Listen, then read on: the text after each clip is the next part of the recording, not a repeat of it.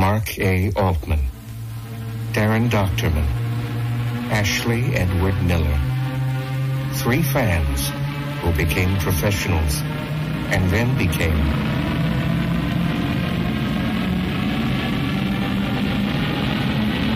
Trexperts. Inglorious Trexperts. Listen wherever you find podcasts or go to trexperts plus dot com. Hello, Trek fans and uh, all the ships at sea. We got great news for you. It's Miller time. What? What? What? It's Miller time. You mean we're, da- we're getting a sponsor? No, oh. I wish. How does that song go, the Miller time jingle? When it's time to relax, one beer stands clear year after year. Yeah, but it should be one Trexpert. One Trexpert s- stands clear. Well, then you got to give me time to write the lyrics then. Oh, okay. Just spring it on me. Oh, okay, okay. Because, uh, well, why are we singing this dopey song? But it is Miller time because of Ashley Edward Miller. Ashley Edward Miller is the joining tale. The Inglorious Live twenty twenty-three tour. That's the live tour that Darren and I have uh, been on. At, uh, we're doing a bunch of conventions this year, a bunch of live uh, events. And uh, we're thrilled to say that Ashley Edward Miller will be joining us on our next stop in Richmond, Virginia, on March twenty-fourth through the twenty-sixth. That's March twenty-fourth through the twenty-sixth in Richmond, Virginia, uh, at GalaxyCon. And, and, and it won't just be Darren and me and Ashley. Um, if you failed the city, Stephen Amell will be there, the great uh, Green Arrow, David Tennant. Who? David Tennant. Who? Yeah, David Tennant. Who? Um, Catherine Tate will be uh, his companion on the trip. And uh, the great uh, Vincent D'Onofrio, uh, Private Pyle, will be there with his uh, bald head and uh, looking very intimidating. And uh, so that's exciting. Of course, and the great... Go ahead. Oh, I was going to say the great Bill Shatner is going to be there. The great Bill Shatner is going to be there. And the great John Cleese. Yes, isn't that amazing? That's exciting. Yeah, as long as he d- doesn't do that scene from A Fish Called Wanda where he goes out the window with the... Oh, I hope plant. not. I love Fish Called Wanda. I do Apparently, too. That movie is not as much in the zeitgeist anymore as... Archie Leach. Archie Leach, named after the great Cary Grant. Cary Grant. Yeah, I love that movie, but I guess because of the, it's the, Kevin Kline is the... Not Kevin Kline. Uh, yeah, uh, is the stutterer. Kevin Kline. No, but I'm saying that the stuttering apparently is oh, now made yes, that movie... Yes, yes. Uh, Uh, apparently, that's a not a, a yeah, thing. That Michael people, Michael Palin and his stuttering character. I, I just think it's a very funny movie. So there it's you go. Great. Uh, it's John Frakes, our good friend John yeah. Frakes, will be there. Fantastic. Gates is going to be there. I'm sure he's going to have a lot to talk about after the premiere of uh, Star Trek Picard. Indeed. Um, Terry Farrell, who we love, is going to be there. Hopefully, we'll be moderating. And if you missed our, our Terry Farrell panel at uh, Comic Con. I mean, at uh, GalaxyCon yeah, Columbus, Galaxy Columbus. Uh, which was not recorded through no fault of our own, uh, then you really want to be there uh, for our encore uh, Q and A with Terry. Because we're going to try to do it exactly the same. We're going to ask the exact same questions. Word for word. Like a complete encore presentation. uh, Katie Katie Sackhoff's going to be there. Oh, that's going to be fun. She's only, awesome. Only the birds, right? Wait, only the... What? Only the... What did they say in Galactica? Only the wind. Only the... I don't know. What did I they, have no idea what you're talking this about. This is the problem. The show's so old now. So it's, say we all. No, they of course so say we all. But, you know, nothing but the nothing but the wind. Nothing but the... I don't know. Whatever. Wow. I'm completely missing this reference. I'm sorry. Uh, Carrie Jones is going to be there, who played my second favorite Wookiee. Uh, in uh, second uh, favorite Wookiee. I was going to say in the Ballad of Boba Fett. But that's what, not what itchy? It's called... No, no, no. He played Black Chrysanthemum. Oh, okay. Yeah, awesome. I, I call it the Ballad of Boba Fett. It's not the Ballad of Boba Fett. What was it called? Although that was it's the Book, Book of Boba, Boba Fett, but I think the Ballad Fett. of Boba Fett would have been better. Yeah, that's Probably true. Probably would have been shorter. That's true. Then there's a bunch of uh, Power Rangers are going to be there. I don't know who they are. And uh, uh, Steve Whitmire, uh, Kermit the yeah. Frog. Um, uh, Dave Foley is going to be there. Ross Marquand is going to be from Walking Dead, and he also uh, replaced Hugo Weaving, if you remember, in uh, the Avengers. Uh, and of course, great. of course, we have uh, uh, non. Oh, well, I was going to say super guests, super guests. super guests, Superman. Yeah, it's going to be great. Jeff E., Sarah Douglas, Jack O'Halloran, and my favorite Mariel Hemingway from Manhattan. And, and uh, is Mark Pillow going to be there too? He is Nuclear Man. Nuclear He's going to be explosive. Ah. And Barry, Barry Bostwick's going to be back. Okay, nice. Well, listen, this is a long promo. This is a long promo. You know, normally promos are supposed to be like thirty seconds, but we just couldn't help ourselves. We're excited. Don't blame we're, us. We're excited. The Inglorious Live Tour has been a hit, and it's going to continue at Richmond, Virginia. So we hope we'll see you there at the end of March. And uh, if uh, that's not convenient for you, we will be heading to Raleigh, Virginia, Austin, Texas, and, of course, San Diego Comic-Con later this year. So uh, hopefully we'll see you at one or more of I think those it's Raleigh, North Carolina. What'd I say? Raleigh, Virginia. Oh, yes. It's North Carolina. What are you talking about? It's North Carolina. Jeez, man. It's not even It's not even late. I don't have an excuse for it. There's no excuse. So if you want more information on these and many other fine shows, go to galaxy con dot com, galaxy con dot com, and uh, we hope to see you there. Well, we know the holidays are over, but uh, it's not too late to pick up some great Inglorious Trexpert swag. Because we know you didn't get everything you wanted. No. But you will find everything you want uh, through a wonderful link from our trexperts plus dot com uh, page. And uh, it will let you in on some Trexpert swag. It'll take you right to Kirok's Corner, where you can get shirts like, uh, you know, uh, I, I, I survived Kolinar, and all I got was this lousy T-shirt and a bunch of other really great stuff, including Br- Inglorious Trexpert's branded merchandise. Wow, that's that's, that's that's pretty cool. You could show off your pride in Inglorious Trexpert's. Trexpert's pride. Yeah. And, uh, and your uh, Jessica von Puttermaker shirt. And in fact, if you show up at one of our convention appearances in Inglorious Trexperts attire, you'll get a special gift. Well, the, the gift is we will look you in the eyes and smile. yeah, yeah, Mark will actually talk to you. So, oh my goodness, uh, I didn't want to overpromise. he won't. He won't. He won't uh, walk away. And he will acknowledge your walk. existence. Anyway, uh, if you're interested, check out this great um, Inglorious Trexperts uh, swag at uh, trexperts plus dot com and tell them Darren sent you. Hey, this is the Trexperts. Mark A. Altman. Daren Dochterman. Ashley Miller. And uh, there's going to be a preemption next week. Uh, we've talked a lot in this episode about the top one hundred one Star Trek characters of all time, the rebuttal. That will be moving back a week to bring you a very special episode of Trexperts, which will drop on Thursday, the sixteenth. Uh-huh. Thursday, February sixteenth is going to be a very special episode to coincide with the premiere of Star Trek Picard Season three. Joining us will be none other than twentieth Century Fox, studi- twentieth Century Studios head, Steve Asbell, showrunner of Star Trek Season Picard Season three, Terry Matalas, and number one himself, and number one in our hearts, Jonathan Frakes. So if you want to be the first to hear about the making of Star Trek Picard and what the Trexperts have to say about it, don't miss this very special episode of Inglorious Trexperts, debuting next Thursday. Red alert! It's the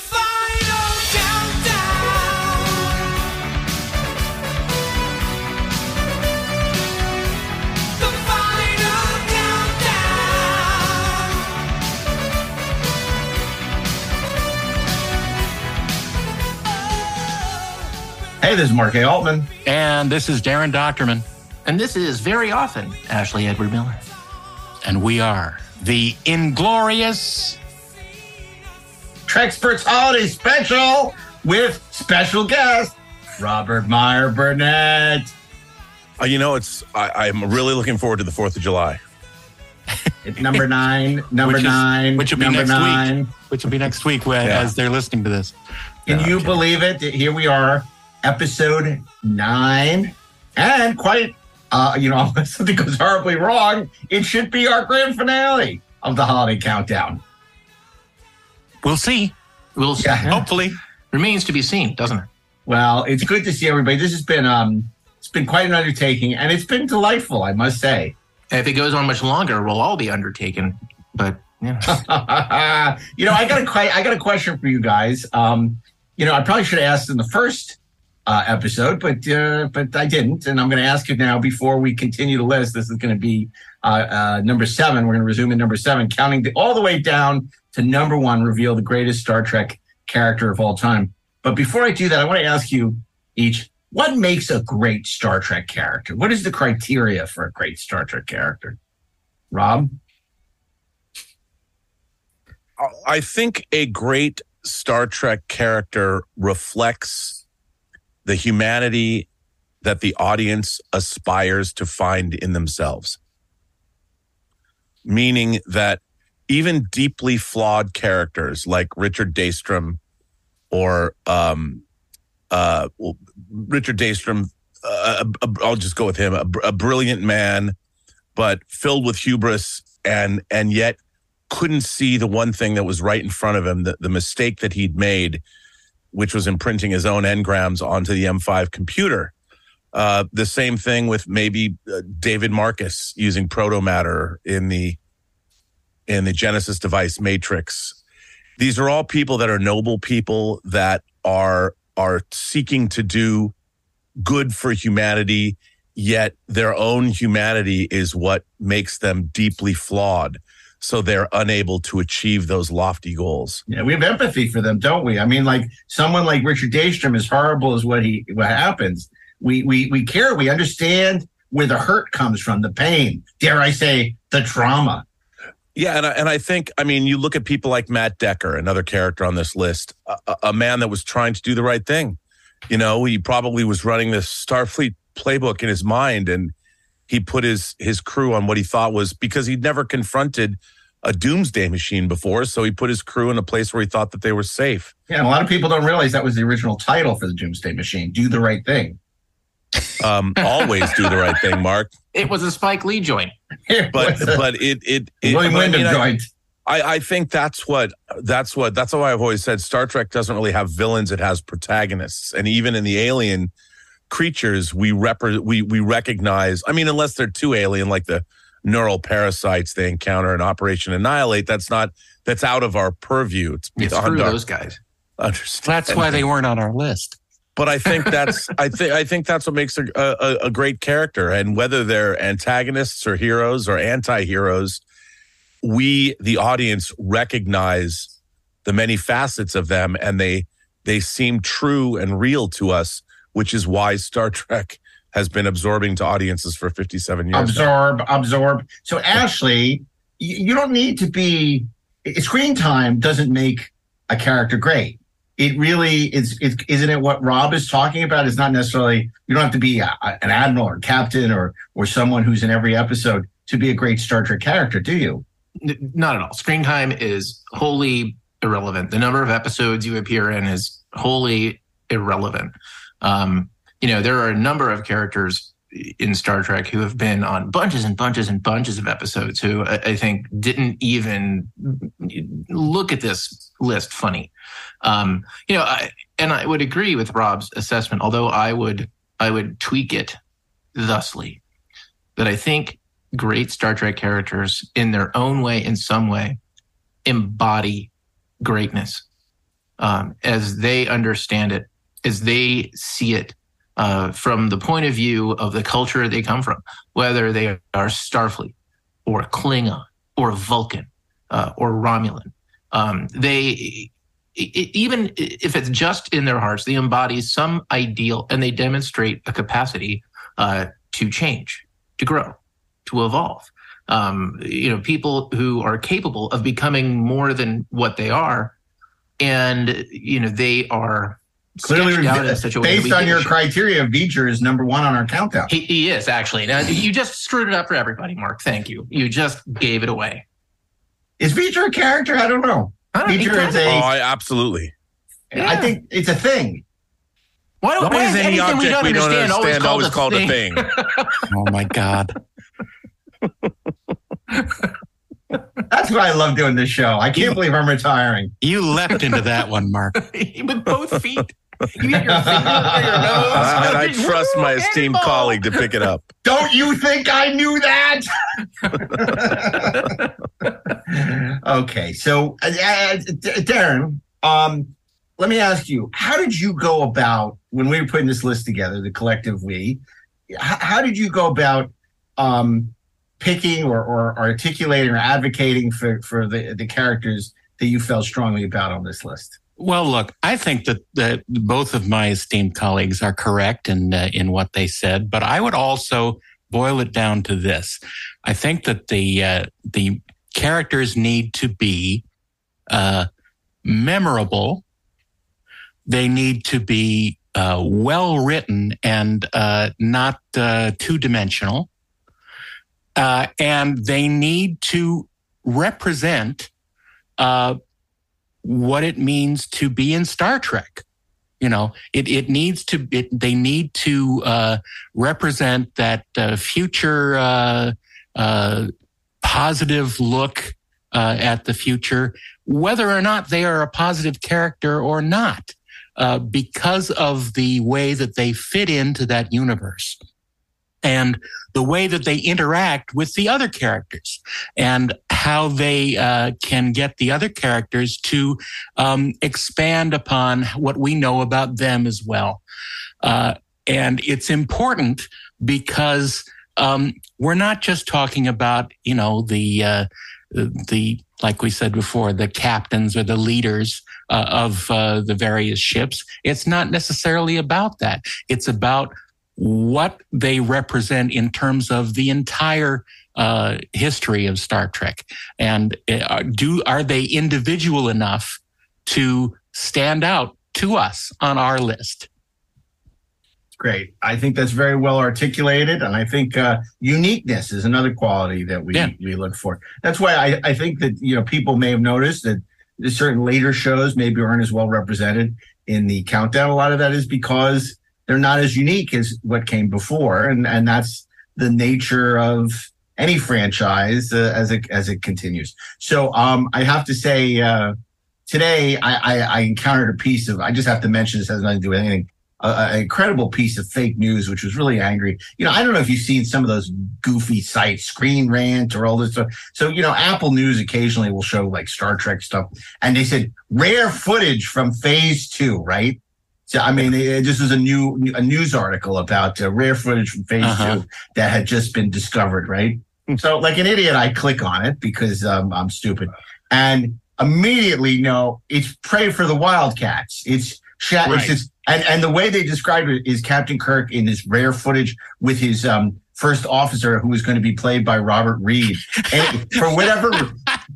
For, and Prey for the Wildcats, of course, it was uh, is is a an awful T V movie, but wonderful from the uh, nineteen seventy-four, I believe.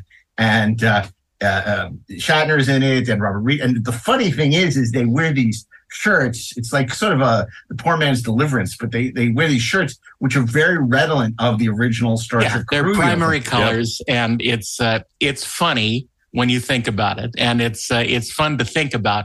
But it's not phase two. No, it'd be it'd be it'd be funny if you did it as parody and right. if you were upfront about it. Right. But to try and pass this off as and and, and you know ninety-nine percent of people, wow, wow, Robert, and then they start to then they'll start to repeat it, and then it starts to be taken yeah. as fact. Did you know? And then somebody's going to email the show. Did you know that Robert Reed was going to play Zom in? Uh, You know, in, in phase two. Did you did you know that Lucille Ball was responsible for the Brady Bunch? It's just did you so, know that the Loch Ness, Loch Ness Monster was actually Jack the Ripper? It's so infuriating. Yes, I and I can't tell you how many times these sites have ripped off my books oh, where sure. they just have, uh, you know, uh, stuff. And occasionally they credit it and other times they don't. But it's building on your work. yeah, yeah, yeah, the boy genius. I love you guys. Yeah, I mean it's it's uh, it's it's odd because the the uh, the internet is still the Wild West, and uh, the you know falsity travels uh, two times faster than the truth does, and it's it's really annoying because uh, a lot of uh, a lot of these things, like Mark said, are just thrown out there, and everyone you know buys it hook, line, and sinker, and. You know, it's it's really annoying, especially when uh, when you see something like that. That you know, then you know, three or four experts will come up and say, "Oh yeah, I knew about this a long time, and uh, yeah, I, I uh, have uh, seen this, and I've I've held it back for so long." But uh, it's just it's just crazy because uh, uh, you know you can't believe anything. Don't believe anything. Well, you don't know, I've often them. said, don't believe them. in our in our A I world, I said that I think the real currency of the twenty-first century is going to be authenticity. Yeah. Can you believe uh, that? And people and people and information. And I think that um, um, I think a new commodity that nobody is necessarily looking into yet, but I, I would love to invest in it. Pork bellies. If no, no, no. If there's somebody who is is looking into how to identify these things. Right. And and how to make sure that that reality is real. Um I I I, I have something uh, well I I won't get into it, but I I asked I asked um Chat G P T to I just typed into it uh, just out of curiosity because I was thinking about Terry Matalas and Picard season three. All I wrote in this in Chat G P T was write a male character description in the style of television showrunner Terry Matalas. That's all I said. And it gave me back introducing our leading man, Jason, a charismatic and charming rogue. Jason is a skilled hacker and master of disguise. He's a man who lives for the thrill and the chase and the rush of the con. He's got a devil-may-care attitude and a quick wit, but beneath his playful exterior lies a deep sense of morality and a fierce loyalty to his team. He's a master of manipulation, able to talk his way out of any situation, but also know when to fight. All I said was a male character. Rob, this is just a, a description of you. Yeah, I'm just saying. Very narcissistic. No, I put I put put that into A I. Now here's the thing. All I have to do is male, female character, secondary character, or whatever. And if I was writing a story in high school, I could just take that description that's made up and write a story about it. But you know, that's not really A I, right? Because A I stands for artificial intelligence. That's kind of A B, artificial bullshit. Right? It's like, it's just I know, I'd watch that show. I would too, actually. But isn't that half what we watch anyway? Yeah. Artificial bullshit. Like, I, uh, oh, he swallows the joke before it pops out of his mouth. Oh, my. Just, before we get in trouble. Number seven. Number seven. This is. Go to uh, hell or go to heaven. Number this is seven. Our Star Trek one, top one oh one characters, episode nine of nine. As we count down to number one. And Ashley, th- this is the best of the best.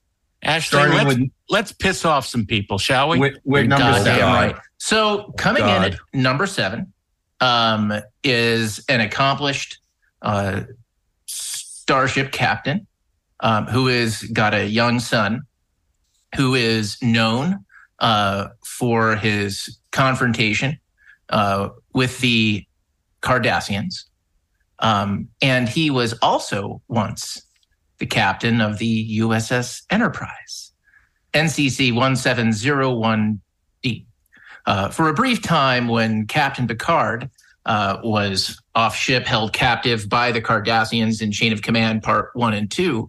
Captain Edward Jellicoe. Am I disturbing you? Not at all. Musician? Yes. Classical? Contemporary? Jazz? Ah. Is there something I can do for you, Captain?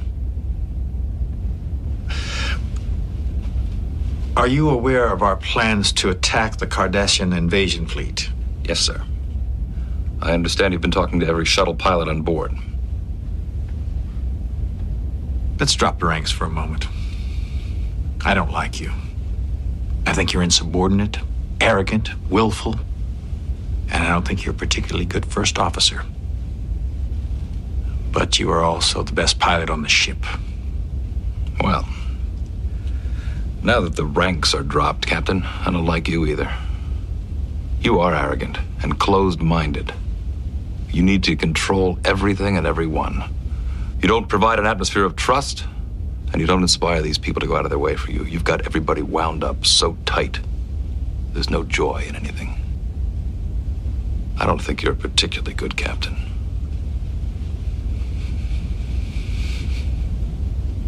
I won't order you to fly this mission.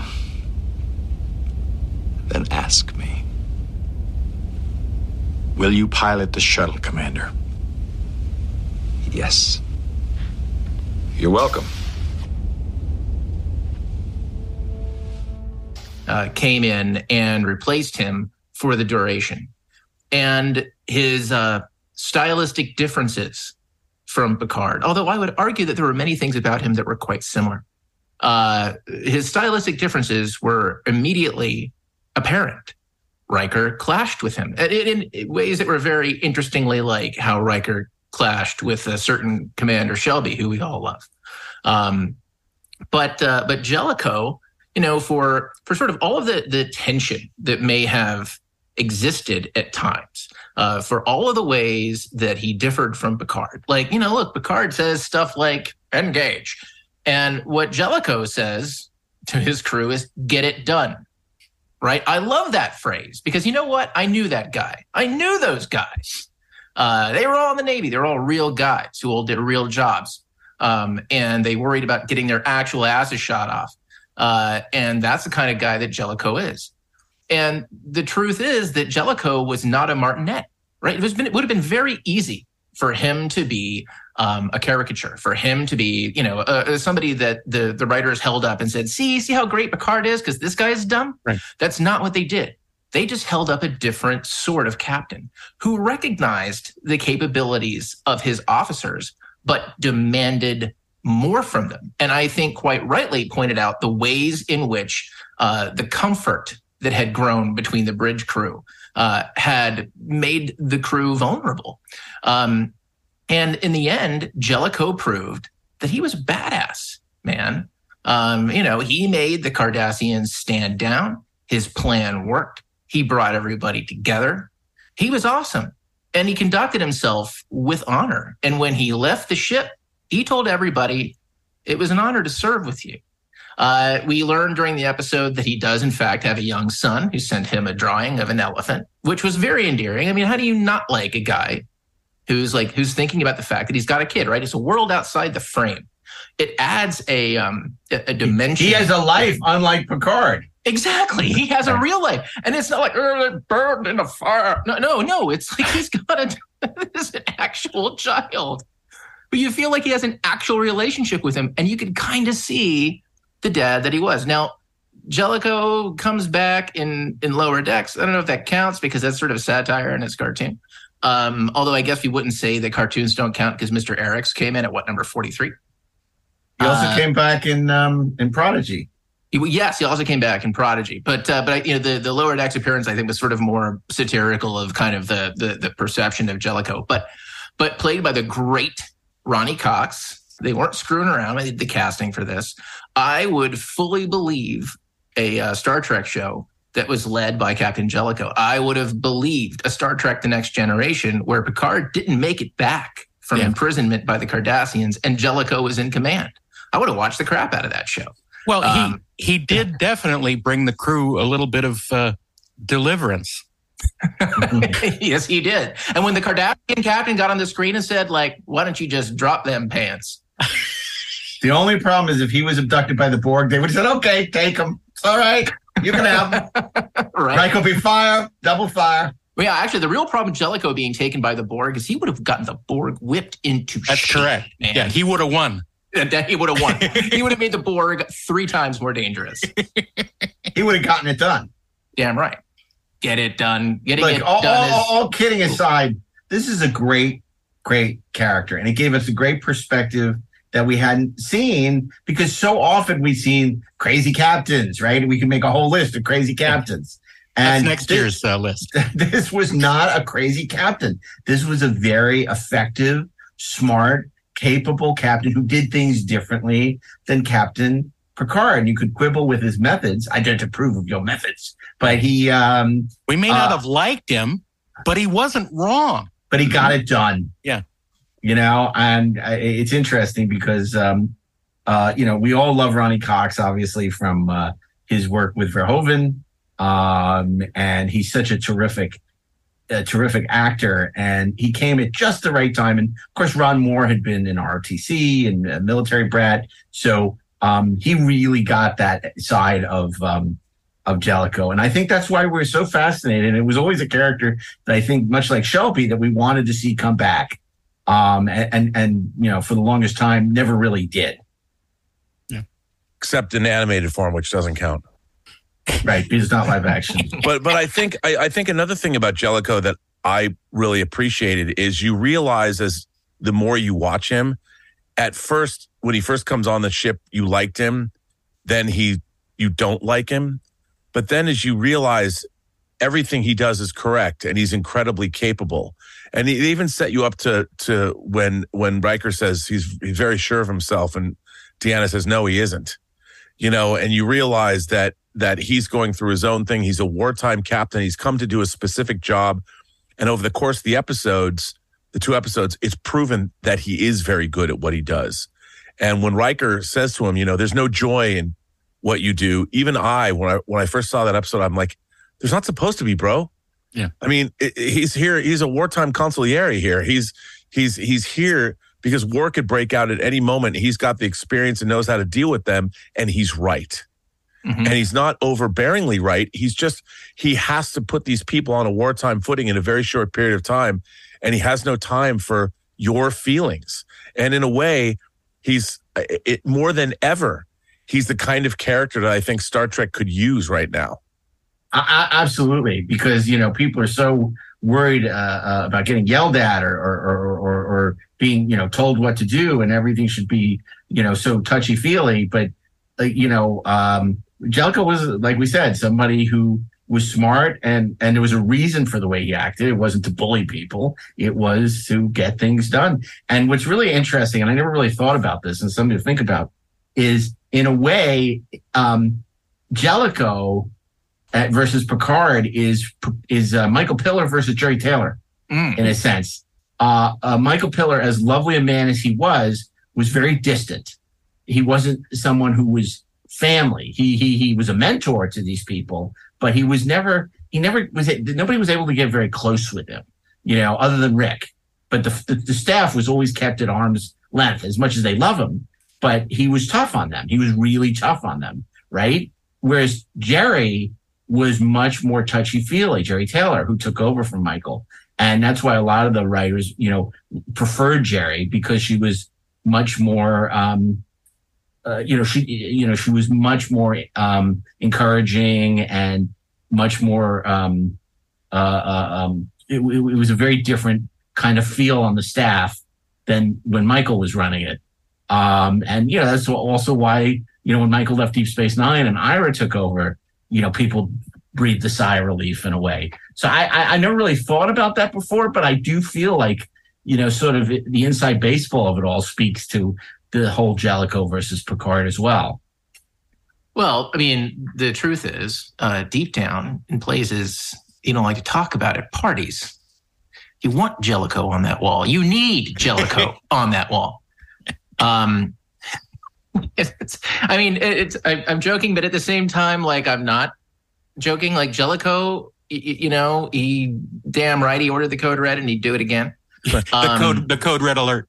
Code red alert, and you do it again. I mean, but in, in all seriousness, you know, that, that moment you're talking about, um, Rob, where, where, you know, the whole, you know, he's very sure of himself, isn't he? And no, he isn't. At first, you can interpret that as almost this sort of, you know, oh, okay, so he's going to turn out to be like insecure and weird and our heroes are going to save the day. But no, when you look at that in context, when you really sit back and you, you try to get your head around the whole story of this guy, it's, yeah, he is a guy who is doing a job. But But what Troy is picking up in probably one of her very few actual displays of like true em- empathic ability, yeah. you know, is the fact that that he is doing what I think a good captain would do, which is question everything that he is doing, yet do what he must do anyway. I don't think he uh, gave him any pleasure. And I think a bully takes pleasure yes, right. in, mm-hmm. in in in um, putting people down and punching down. I don't think he ever was a bully. I think he was trying to get, it was tough love. He was trying and you to don't, the, you don't transmit your insecurities to the crew. Yeah, I don't, I, and I felt like, you know, I, I, I've said in the past that, you know, one of my problems with the way the Pike now is he's super friendly and, you know, hanging out and like part of, wants to be part of the gang. And, you know, Ashley, you know, as a showrunner, you can only be so close with your cast, right? Yeah. You know, because if you become too friendly and then you have to make the tough decisions, then they resent that, right? You got to keep right. yourself a distance, keep a distance. And um, I think that um, it doesn't mean you can't be nice and friendly and, and, and, and hang out, but you have to draw the line. And I think that Jellicoe drew the line and he wasn't their buddy. And there's nothing wrong with that. And I think a lot of people are probably going to be like, whoa, this is when the countdown went off the rails, if they haven't thought already. Like, oh, my God, how could Jellicoe be ahead of Picard? But this is something we discussed at great length, and I think we feel really strongly about. Doesn't mean, you know, we necessarily want to spend seven seasons with Captain Jellicoe, but he was a, a great character. He was an interesting character we hadn't really seen on Star Trek before, because he was a hard ass, but he had...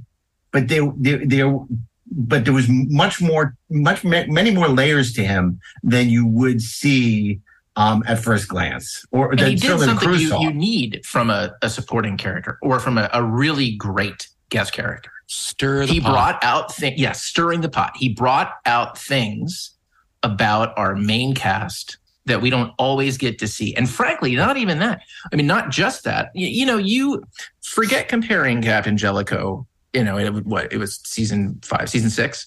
Six. Yeah. yeah, to Captain Picard in season six. Try comparing him to Captain Picard in Encounter at Farpoint. Yeah, yeah, yeah, yeah. Right? Like, there was a guy, there was a guy who did not want to be part of the family. You know, there was a guy who, like, was standoffish. He was all of those things, right?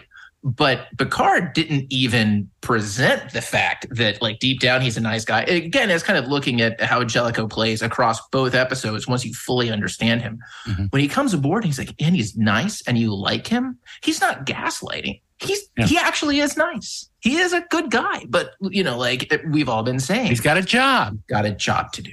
He's got a job to do. And the funny thing is, if, say, the Cairo, which was – Uh, his ship, and the Enterprise were both docked at a starbase. Let's say they were K seven together. And he wasn't their captain, he would probably have been lovely yeah, with them. one hundred percent. You know, and they, they would probably be sitting at the bar having a great old time with him. Yeah. You know, trading stories about what happened with the Cardassians.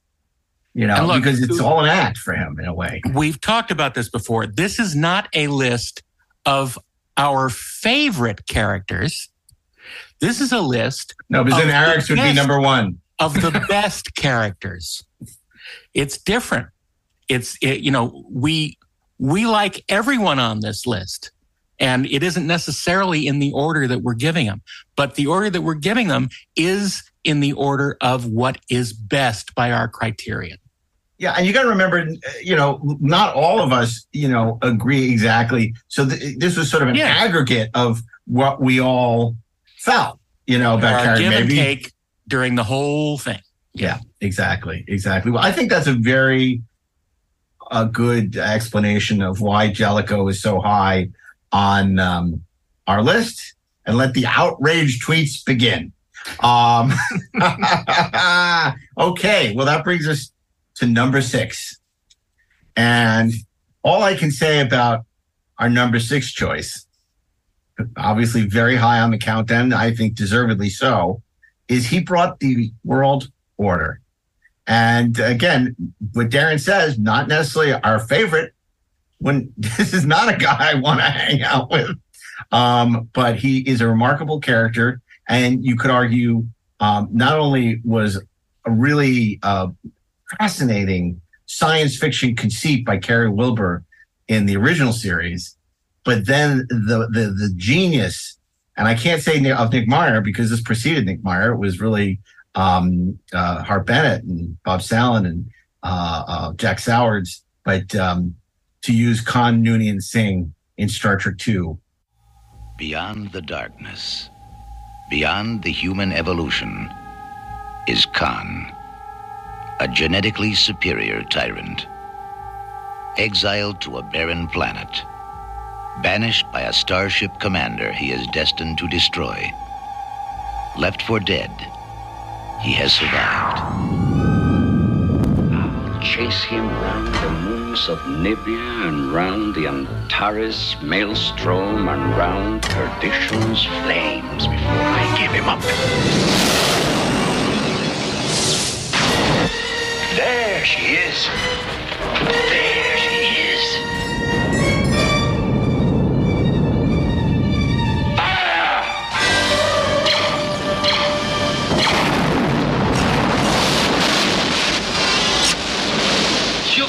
Captain.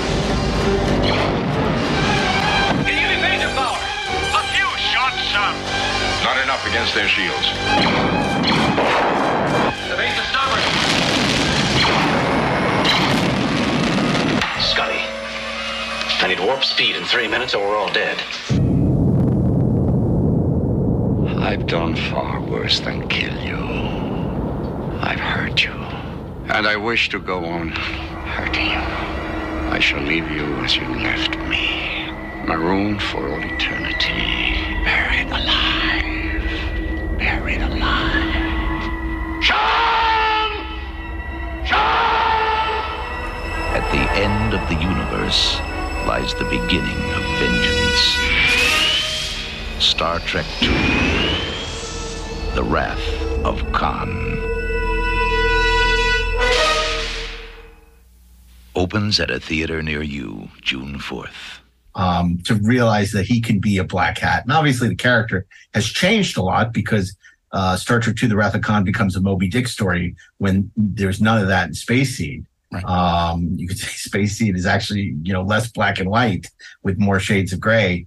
Not those shades of gray. Um, and uh, But uh, as epitomized by the brilliant performance of Ricardo Montalban, Uh, it is a, a tour de force performance. And this is truly an example where I think there's more on the stage than on the page, thanks to the charisma of this leading man and, and what he did with this character. I mean, I, I'll say it again. I've said it on the show before. I don't think Space Seed's that great an episode. I never did. It's only in the wake of Star Trek two that its reputation has been elevated. It was never a top ten episode. We talked about this on our Best of Trek. It was not on the top ten Best of Trek. Um, it was only after Star Trek two that, that, that the rehabilitation of Space Seed began. But it's a very clever episode. The idea of eugenics being something very important in Earth history, finding these uh, Earthmen and, and Earth people in suspended animation, and then him using his superior intellect uh, to take over the ship. Um, all this is, is is fascinating stuff. And of course, the Botany Bay is a, if we're going to do top one hundred one spaceships, it would be on my list, um, but that's neither here nor there. So number six for me is Khan Noonien Singh. I, I think we would uh, we all would want to sing his praises. Um, is, is the superior. uh, Look, yeah, one of the things that I mentioned earlier about why characters are on this list is because they're memorable. Khan, even in a, uh, as you say, substandard uh, episode, is memorable. He's a, an amazing character. His magnetism uh, shows. Uh, uh, Montalban's uh, performance is is really uh, Shakespearean. Uh, he uh, conveys this power and confidence, uh, befitting a uh, you know a ruler of uh, you know three quarters of the planet Earth. Um, it's it's truly uh, a great character that that expands the uh, our view of the universe and of the history of Earth.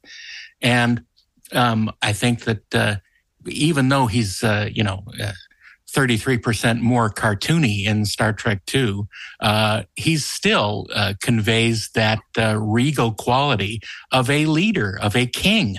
Uh, and it's it's really magical to see those performances, especially if you watch them uh, one after the other. But it's a movie. He needed to be thirty-three percent more cartoony. It's well, the difference between uh, you know television and, and movies, but he's he, he he's great. Rob, tell us, you know, obviously there's such subtlety in uh, the scene in the dining room where they first, Spock and Kirk first get him to admit who he really is. Uh, you know, why is this character so iconic?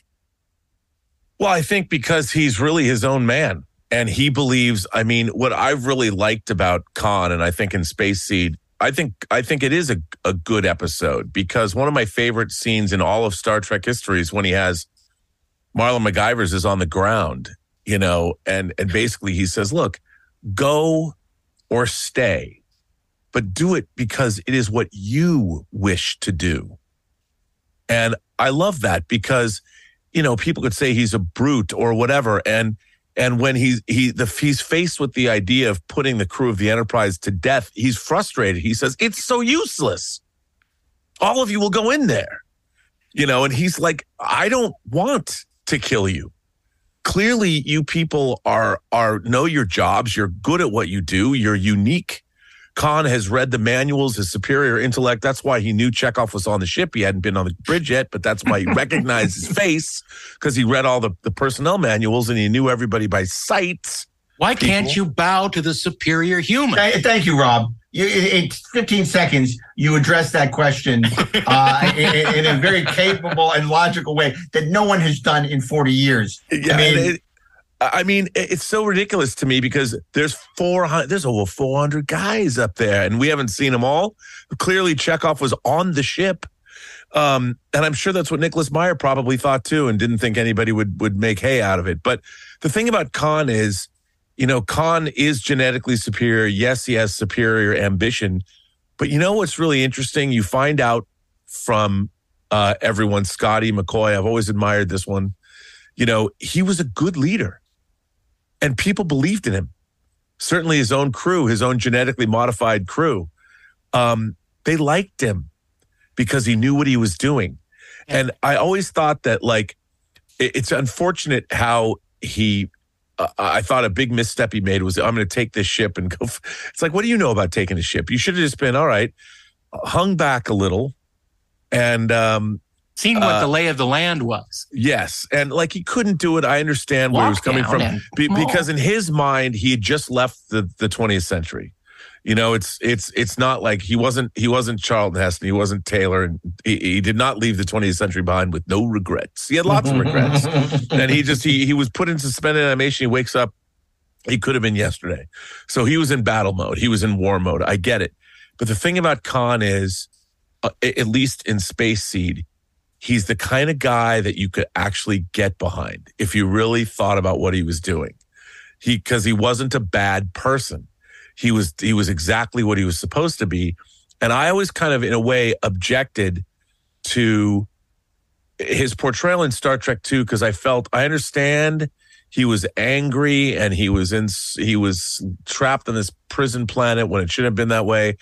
But I didn't like the one-dimensional nature of Khan, because if you go, if you watch Star Trek two, and then you watch Space Seed, like you said, Mark, it does elevate the, because his performance in Space Seed is very nuanced and interesting. And I always loved the episode because I always liked Khan, not knowing he was ever going to be in a movie. But I always thought it was interesting because he is a antagonist. He, he was frustrated by doing bad things to these people.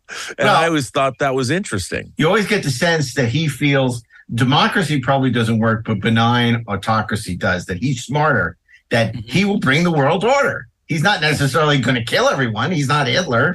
He, but he want, he feels like me and my people are smarter than you people. He, he says we, yeah. we offer the world order, not I. No.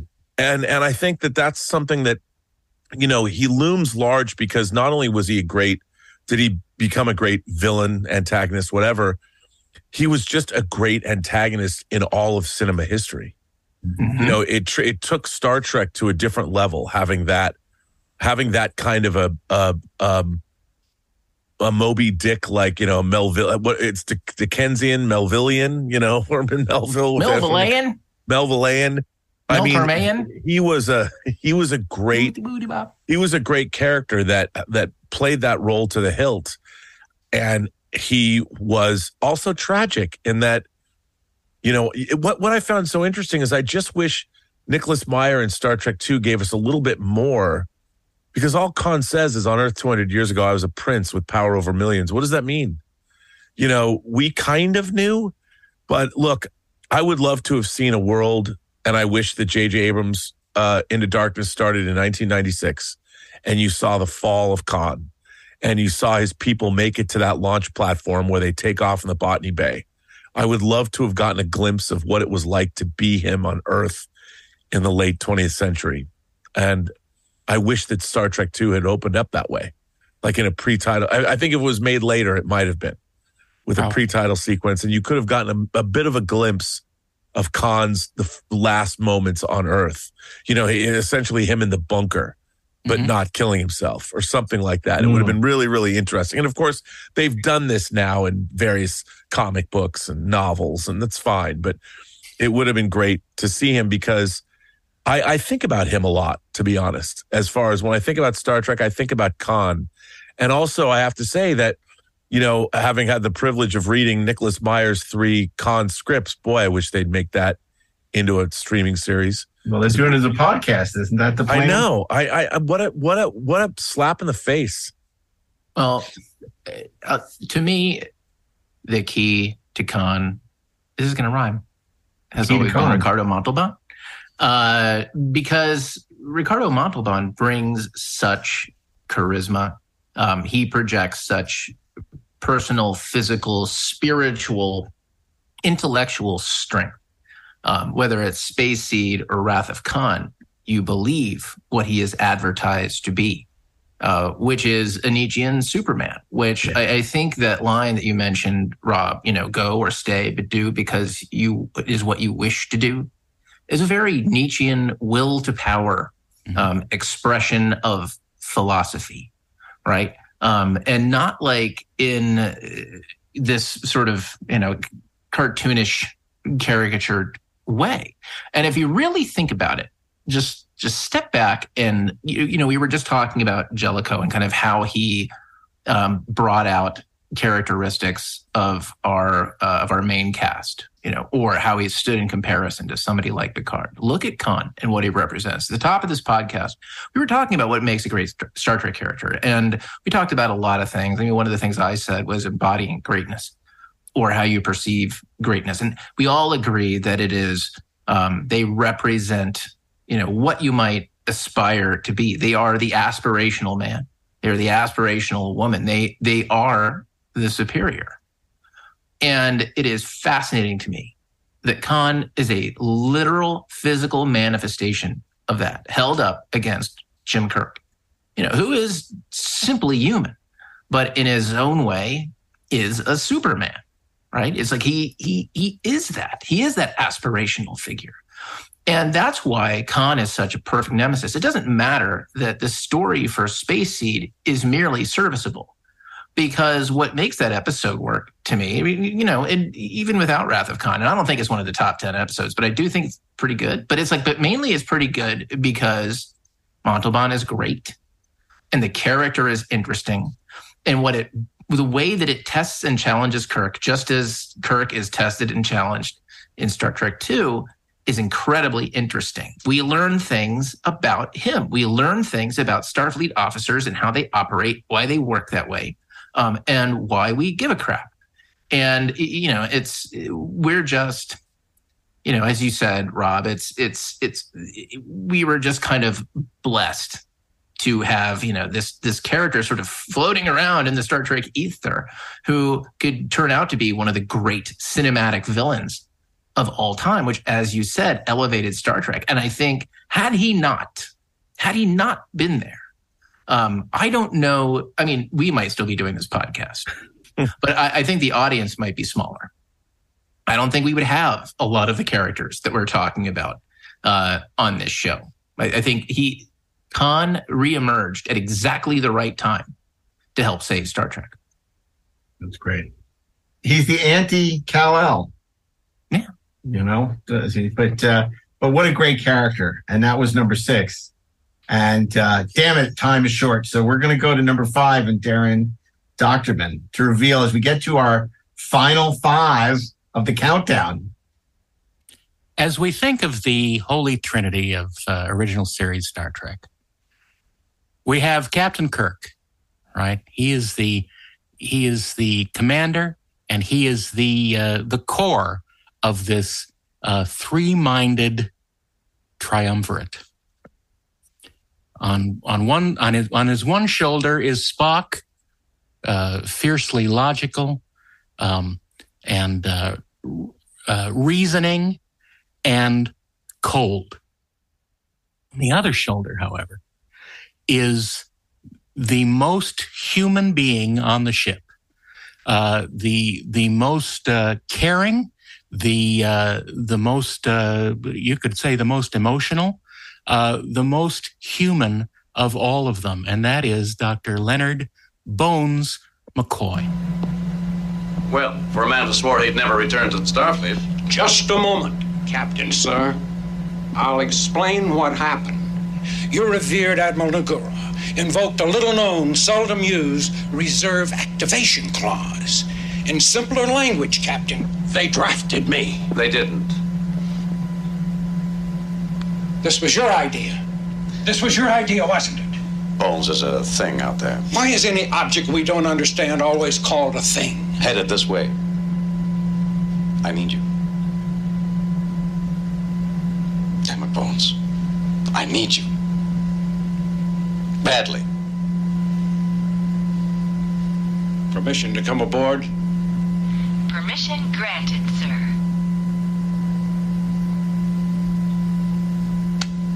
Well, Jim, I hear Chapel's an M D now. Well, I'm going to need a top nurse, not a doctor who'll argue every little diagnosis with me. And they probably redesigned the whole sick bay, too. Uh, and, of course, as played by the great DeForest Kelley, who uh, previous uh, to Star Trek had played mostly bad guys in Westerns uh, on television and in movies. Um, he uh, brought a humanity to the show that was incredibly needed. I mean, we talked about uh, Doctor Boyce and uh, Captain Pike before, Boyce being uh, Pike's uh, sounding board and uh, his uh, uh, foil to uh, elucidate on what his problems were and, and what uh, perhaps would be the solutions. But McCoy served that purpose for Kirk uh, so much uh, more uh, real. And uh, I think that the uh, the sort of down home uh, feeling that uh, that D. Kelley brought to him uh, is incredibly effective and made uh, McCoy, you know, one of the most popular characters uh, on Star Trek forever uh, because of his humanity, because of his, uh, you know, he is the healer in more ways than one. He uh, he heals the sick and he heals Uh, the captain when uh, he needs it. Um, it's uh, it's such a, a powerful relationship between uh, Kirk and McCoy, and also between McCoy and Spock. Uh, they are two sides of the same coin, uh, but the the way that they interact, uh, as uh, you heard before, um, the uh, in Bread and Circuses, uh, are they enemies, Captain? No, that's just how they uh, how they deal with each other. But uh, it's uh, it's so refreshing to have the humanity of McCoy in that mixture with Kirk and Spock, and it's an essential part of Star Trek, and it's an essential part of making those other characters uh, bloom. So human. That's right. Damn it, Bones, we need you. That's right, badly, badly. And anyone who could pull off that white outfit and the disco medallion and the chest hair. And the beard. And the beard. Direct from Studio fifty-four. Here he is. Right. What a wonderful character in a time of technology and futurism and science. To have a character that's so humanistic, you know, yeah. that's and emotional and um, he's wise. Not a Luddite because he uses technology all the time. Uh, but he knows the difference between uh, all these uh, machines and the, you know, the the bedside manner of a good doctor. And, you know, he has that relationship that I think, again, this is something that probably would trouble, that probably does trouble a younger audience uh, that doesn't get it, that he can uh, uh, express all his disdain for Mister Spock, which mm-hmm. masks a deep love. You right. know, he's not. You know, he's, he's, again, he's doing it because Spock can take it, you know, and, uh, and, and, and it's his way of expressing affection right. by being so dismissive and uh, that and conflict combative. and combative yeah. with Mister Spock. It's so wonderful. And it gives the show so much heart. And it also gives you that quality in a way of an old screwball comedy. You know, as opposed to just this kind of flat way. Everyone likes each other. Everyone right. gets along. Everyone says technobabble to each other. It's like, gosh, Mister Oh, Spock, technobabble, swell. And and I just, uh, you know, look, even even those early episodes of, of Spock and uh, McCoy is nothing compared to what Gene Kuhn brought to it. Uh, I mean, Rob's favorite episode, The Immunity Syndrome. I mean, it doesn't really get any better than that in terms of the two of them and their bickering. You know, it's more forced than something like The Fillion Web, but it's it's so great, The Immunity Syndrome. And uh, he's just such a great character because he cares so much mm-hmm. uh, uh, for everyone and everything. And um, and he's funny and he's curmudgeonly and um, he's he's it's just terrific. And as you said, it's hard to believe that he, you know, sort of was pigeonholed as a heavy so long and then became one of the exact opposite of that. He's, yeah. he's, he's most what he's beloved, renowned for yes. is the most beloved, the most loved, the most sweet, the most, you know, I, it's no accident that he's the one that came back for Farpoint. Right. Right. I mean, I don't, I don't know that it's, I mean, I know that you didn't mean it as a dismissal. But I don't know that I would use a phrase as dismissive as bickering between the two of them. And in fact, but I, I want to revise and extend the remarks of my esteemed colleague about the, uh, the the conflict that existed between McCoy and Spock. That it's not just he is taking the piss, I think. I mean, there's a little bit of that. And it's not just, you know, Spock can take it, because Spock freaking can. But it's also this. There is a legitimate difference in point of view. And there are times when McCoy, as a humanist, as more of an empath than Deanna Troi ever was, where he finds that cold, calculating bullshit to be anti-human. And not just anti-human, but anti-humane. Right. And he calls Spock on it. And you know what? Here's here's the thing. Here's why it works. It's not just because Spock can take it. It is because Spock demands it. You know, for Spock to present an argument, to present a strategy, a solution, and expect no debate would be illogical. It is not logical to be perceived as infallible, to be unquestioned, right? It, without questions, you can't grow. You can't come to better solutions. And yes, Spock pushes back. He's got a great... very dry sense of humor. I don't want to get too far into him because he still might appear in this countdown. Mm-hmm. Um, but what was what I think was special about their relationship, and it's why like things like Pulaski and Data didn't work. There was no philosophical difference between the two. You know, there wasn't like a back and forth. It was just Pulaski kicking the puppy, which was right. not cool. You know, it's like an android wouldn't understand. Well, screw you, Doctor Pulaski. But but McCoy knew of Spock's difficulties of accepting his human half. Yes. And he would always needle him there because he knew that Spock needed to balance his two halves. And he's actually trying to help him. That's right. You he's know, being a good doctor in his own way. He's being a good doctor because what Spock finally realizes in Star Trek The Motion Picture is the balance of his cold, logical side and his human side. And McCoy has been trying to bring this out for all those years. And what I think is missed and kind of the the, the wonderfulness of the of the, the clash between Spock and McCoy is that Kirk is hardly immune uh to shit talk for yeah. Doctor McCoy. McCoy lets Kirk have it. McCoy's the only one who can. That's exactly right. Yeah, Rob, uh, you. But his his whole approach is different. Go ahead, Rob. I'm sorry. Well, no, no. I, I think that another thing that that exasperates Spock is I also think Spock has tremendous respect and understanding about how good Doctor McCoy is at doing his job. Yet Spock is like, okay, doctor, now is the time when we buckle down here. And and Spock doesn't understand. It's not that he doesn't understand it. He might intellectually understand it, but he doesn't understand McCoy's need to inject maybe a little bit of levity, a little bit of humor, a little bit of humanity into even the most dire of circumstances. Spock doesn't quite... And it, it, in a way, uh, it, McCoy brings out the emotion in him as well as, like McCoy, like you both said, that he wanted to bring that out. But Spock is like, look, can we just buckle down here for a minute? Let's think and work the problem. And McCoy is saying something that's an, an, uh, a, an emotional opinion that maybe Spock doesn't really need to hear right now.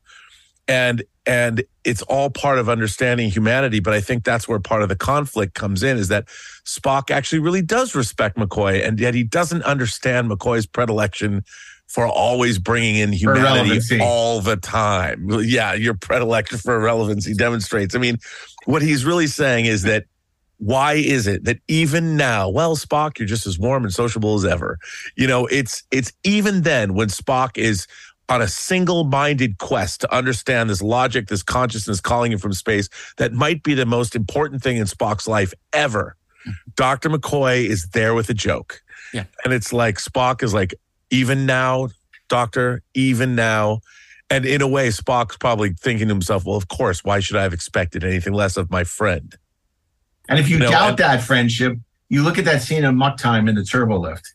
You know, when Spock is, is going back to Vulcan and not only invites Kirk, but then turns to McCoy and extends the invitation for him to come to Vulcan. Yeah. Shows you how much McCoy means to him. Yes. And it, it is just, it is so, you know, for a, a movie that we want to be better, it is so wonderful that the repository for Spock's Katra becomes McCoy. Yes. Uh, that they share consciousness. And it is it is such a wonderful sort of culmination of this, you know, thirty-year-long friendship. Uh, and it's just so great and uh, ironic and uh, wonderful. Yeah, a great, uh, a great and beloved character, which brings us to another great and beloved character. At number four, Ashley, we're getting very close to number one. But first, we have two more to go. Tell us who or what can we find residing behind door number four? I'm struggling with your math, Doctor. We have but four more to go, but that's fine. We have four more to go.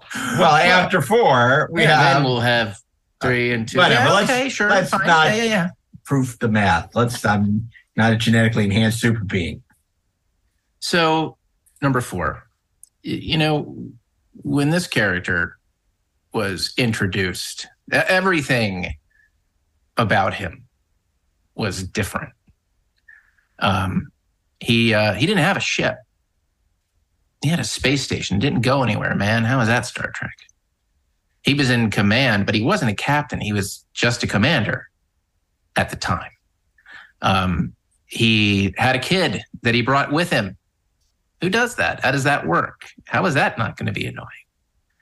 And the truth of the matter is that over seven seasons of Star Trek Deep Space Nine, Captain uh, Benjamin Sisko um, emerged as uh, one of the most humane, tough, intelligent, cunning, ruthless, resourceful mother uh, in the history of Star Trek. What are you really up to, Javert? You expect me to believe that a decorated Starfleet officer, the pride of the service, is going to poison an entire planet? That's exactly what I'm going to do. You're bluffing.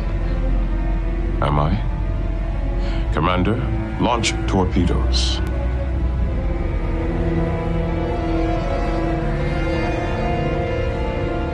Commander, I said launch torpedoes. Aye, sir.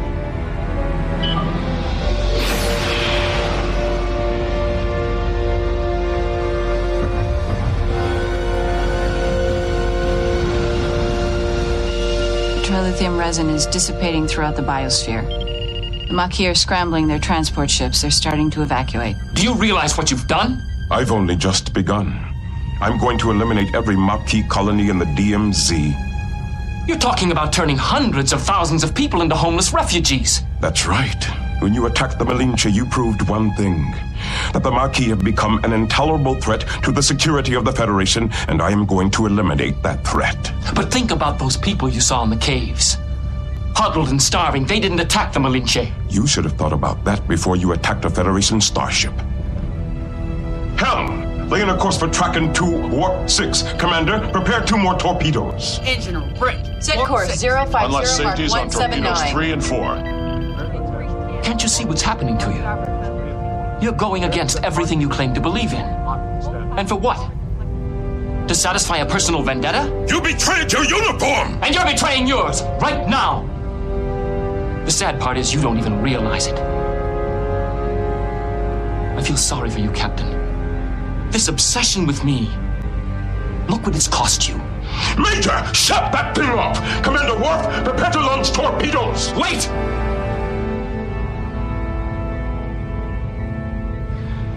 If you call off your attack, I'll turn over all our biogenic weapons. Not enough!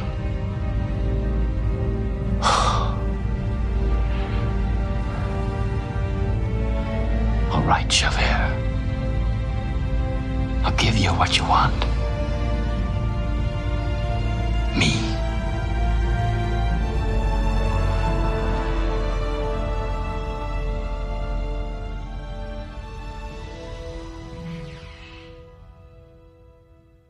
Um, exactly the kind of guy that you want to have at your side in a fight, in the brawl for it all. He's the guy you want on your team, um, because when he says things, he means them. He doesn't make threats. He makes promises, and he delivers. Uh, you know, he embodies a lot of the qualities that we were talking about um, with, uh, with with Jellicoe, frankly, or even, strangely enough, uh, with Khan. You know, or it's he is um, he is not a man to be trifled with. But by the same token, he does love his crew. You know, he looks at them as family, but he's they are family that he must protect and take care of, and they need to step to. They need to listen. Uh, he loves his son. He loves that boy uh, more than anything, and he treasures him in ways uh, that feel very, very real at all times. They have a real father-son relationship. And, you know, when we were talking about, I think it was on the last episode, this yada, yada about like Star Trek is about trauma, and it's not, okay? But the truth is that Ben Sisko, when we meet him, he experiences a trauma. He was at the Battle of Wolf three fifty-nine. Uh, you know, he saw a lot of bad stuff. His wife died. He lost her. He lost everything. He hates Captain Picard. His trauma didn't make him a sad sack, you know, who kind of had to whine about it and go to therapy. He got mad. He got mad. And he found ways to get even. He built the Defiant. And then he channeled that into something positive. He built a world. He helped bring Bajor into the Federation, recover from the Cardassian occupation. He put together an alliance that you would never have imagined, the Romulans, the Klingons, the Federation, to fight the Dominion and win. And on top of that, he was kind of the, you know, the the sort of the human representative of the god figures for the Bajoran religion, yeah. for the prophets. That's a tall order, man. Dad, God, you know, a war leader, you name it. The guy did it. But I want to touch on what you said about trauma sure. in Emissary. This is a guy who does not want to give, he hates Picard. He's going to give up this post. He wants to run away, right? Like mm-hmm. Chris Pine at the beginning of Star Trek Beyond, space is boring, yada, yada. But by the end of the pilot, he realizes he needs to stay behind to build something, that he can make a difference. That's Star Trek. That's why when people say, oh, Deep Space Nine, to boldly sit where no man has gone before. Oh, it's so dark. No, it's Star Trek.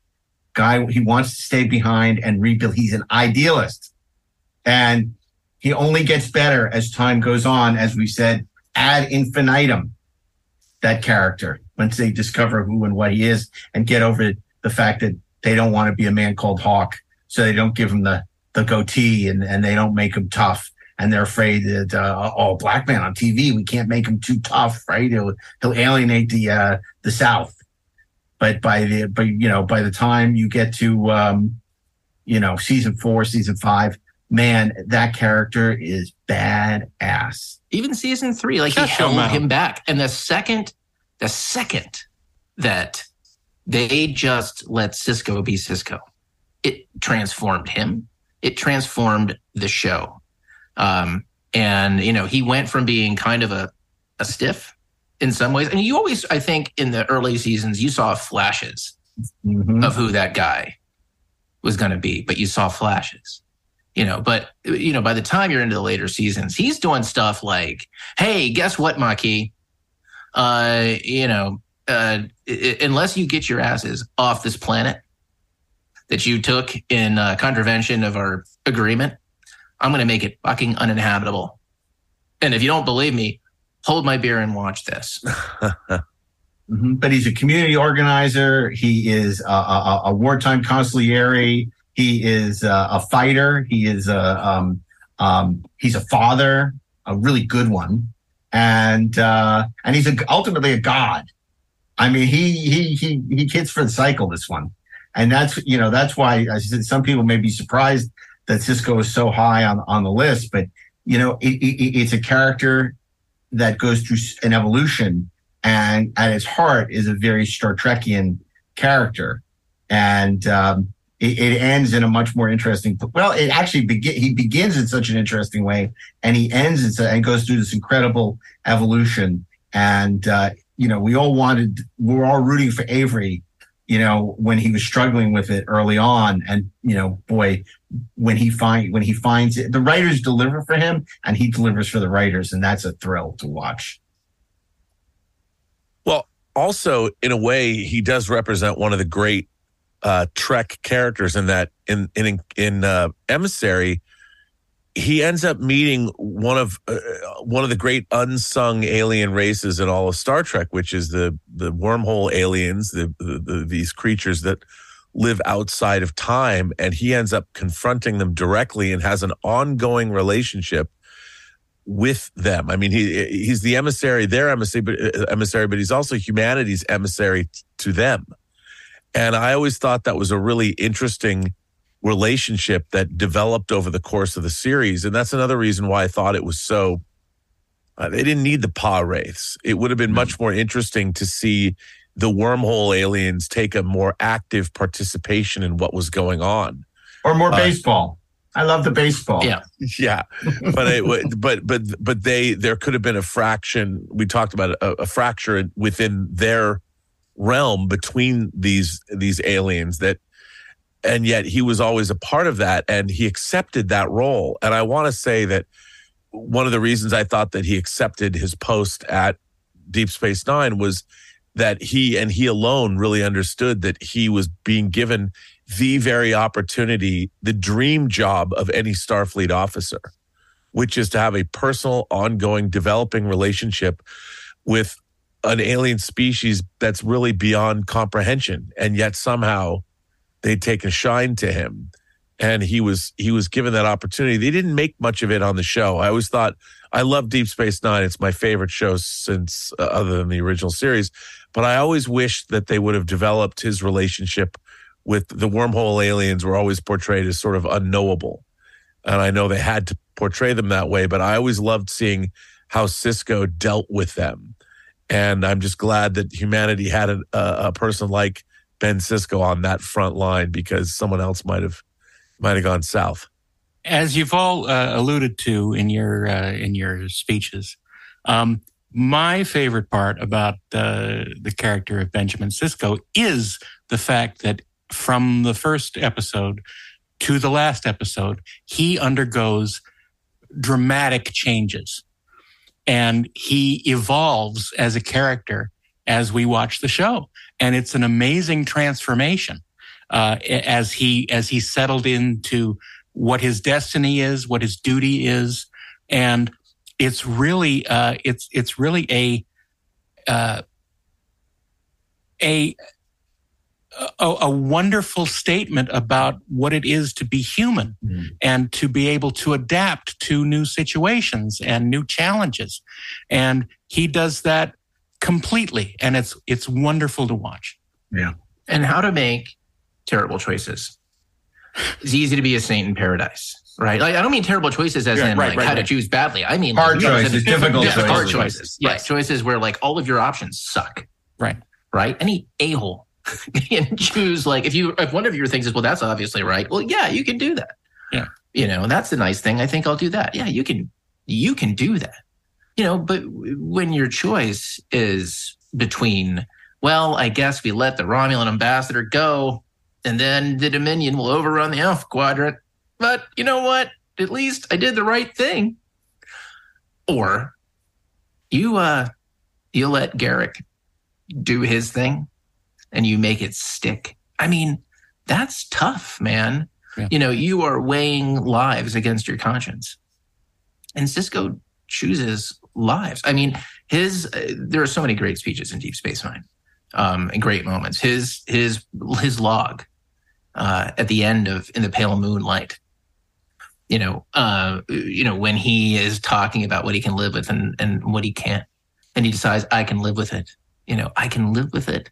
And then he erases the log. I mean, mm-hmm. it's just, it is a, it's a terrific moment for that character, because it's the show and Sisko are telling us we cannot have it both ways, right? There is not going to be a way for us to buy back the difficult choices, which is something that I think um, Star Trek has been very prone to at times, buying back those difficult choices. It wasn't something we really saw in the original series because they didn't do extended stories, right? Um, but in Deep Space Nine, they they did.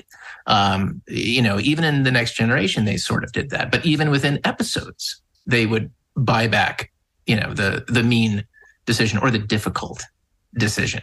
Um, and uh, no, it was it was great just watching this guy evolve and kind of see who he is. And you know, it's it is difficult. It, he, he's so great that it is difficult for me to pinpoint, like, what's my favorite moment? Is it that moment in The Pale Moonlight? You know, is it that moment in For the Uniform? Um, you know, where he takes out a planet? You know, is it, you know, The Visitor, when he's just telling his his boy, like, you know, let me go so you can live your life, like, uh, or Doctor Noah. Yeah, or Doctor Noah, exactly. It's like Avery is just unhinged and awesome, you know, in uh, our man Bashir is Doctor Noah. Yeah, you know, you know just, um, one other thing I want to mention is it's the first time and the only time we we see an ongoing father-parent, uh, parental relationship um, throughout that whole series. And the relationship he has with Jake, what a great father he is and what a great son he is to his own father. Well, I want to add to that, Rob, for just a second and come back, which is he also, it's the first time we see an ongoing relationship with the captain, because you have him and Cassidy Yates, mm-hmm. as opposed to, you know, the Girl of the Week or Ryza or whatever. Vosh is back. You know, it's like, it's so interesting to see that ongoing relationship with Cassidy Yates. And then also, you know, when she's in danger and he's trying to be like, I don't want you doing this. And then it's like, You, you know, you're one to tell me. It's, it's such an interesting dynamic that we hadn't seen in Star Trek. And like we said, they, this list rewards the big swings, you know, in characters. Go ahead, Rob. Sorry. Well, no, and I, I, well, I was just going to say, I mean, you know, that that relationship. The he's he's a capable, loving father. He's also a disciplinarian. He's stern. He doesn't let anyone walk all over him. And you know, there's an episode in. Um, in the in the show in uh, the third season called Explorers, mm-hmm. where he basically recreates a an old Bajoran starship to sort of prove that the Bajorans could have made it to Cardassia. And, um, uh, you know, it's I, I really like that episode, and, and that him and him and Jake are going to go on this adventure. It's like the Kon-Tiki. Yeah, that's exact. It's Thor Heyerdahl. That's yeah. exactly what it is. And I love that. I mean, I, I I thought that was that was just a great a great thing, and you know, one of my it's not a great episode of Deep Space Nine, but I love the last episode of the second season, the the Jem'Hadar, and it's of course when the when a Galaxy class starship is destroyed, and it starts out on a father son weekend out that Nog invites himself and Quark on. The vacation's it, over. The, the, yeah, and it's it's it's just that whole relationship where you you see that a father, he's like, ugh, okay, and he he he relinquishes, he allows him his son to okay, I'll do it, even though the last thing in the world he wants to do is go on vacation with Nog and Quark. And I love that they they even did an episode like that and then turned it in to basically the opening salvo of the Dominion War. And that's why I love Deep Space Nine so much, is because they could get away with something like that. But the first half of that episode is kind of a very amusing, you know, father, father-son thing. And it, it, it was done very, very well, as opposed to, you know, in modern Star Trek, it seems a lot of the time relationships or conversations are just transposed from any relationship drama and reused in a Star Trek setting. But I really feel that in the relationship that that Jake and Sisko had, it really worked within the context of the show itself. And uh, I really like that. You know, one, I, I know we're going to probably need to, to move on. I, I'll say one last sort of quick observation. Um, we didn't recognize it at the time. And it's it, the observation comes out of a very strange character's mouth. But it's easy to forget that Sisko once met Q. And this is what Q mm-hmm. said about Sisko that I think just captured him perfectly, and then the show proved over the, the course of seven seasons. He hit me. Picard never hit me.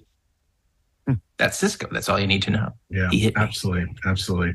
Well, Rob, I know you're a cat lover, so it's not surprising that number three, M R E S enters our countdown. No, um, no, no. But uh, this uh, this uh, this next character was um, did find the purring of uh, very tranquil, uh, but not of cats. And of course, uh, you'd be shocked if this character wasn't in our top three. Uh, some people may be surprised he's not higher, but we feel we made the logical choice, didn't we, Rob? I think that if you go around this great planet of ours and asked anybody about Star Trek, what is the first thing that comes to mind? This character would be that thing. Um, and I think that it, there was a reason why he quickly became the most popular character amongst women of the day, why he got more fan mail than other people. Um I think of all the characters in any kind of science fiction, that the character of Mister Spock is one of the great characters of all time uh, uh, uh, in any medium. And I think that it, it, it, Spock is a very, I think a lot of the time, misunderstood character. We first have to understand that, yes, genetically he's half human, but his genetics don't have anything to do with not lying or not telling jokes, because Spock is the best that Vulcan has to offer. Spock. Jim. I should have known. Were you right about V'ger? A life form of its own. A conscious living entity. A living machine? It considers the Enterprise a living machine. That's why the probe refers to our ship as an entity. I saw Beecher's planet. A planet populated by living machines. Unbelievable technology. Beecher has knowledge that spans this universe. And yet, with all its pure logic, Beecher is barren, cold. Mystery. No beauty. I should have known. No. No, not Spock. Captain Bones. Spock. What should you have known? What should you have known?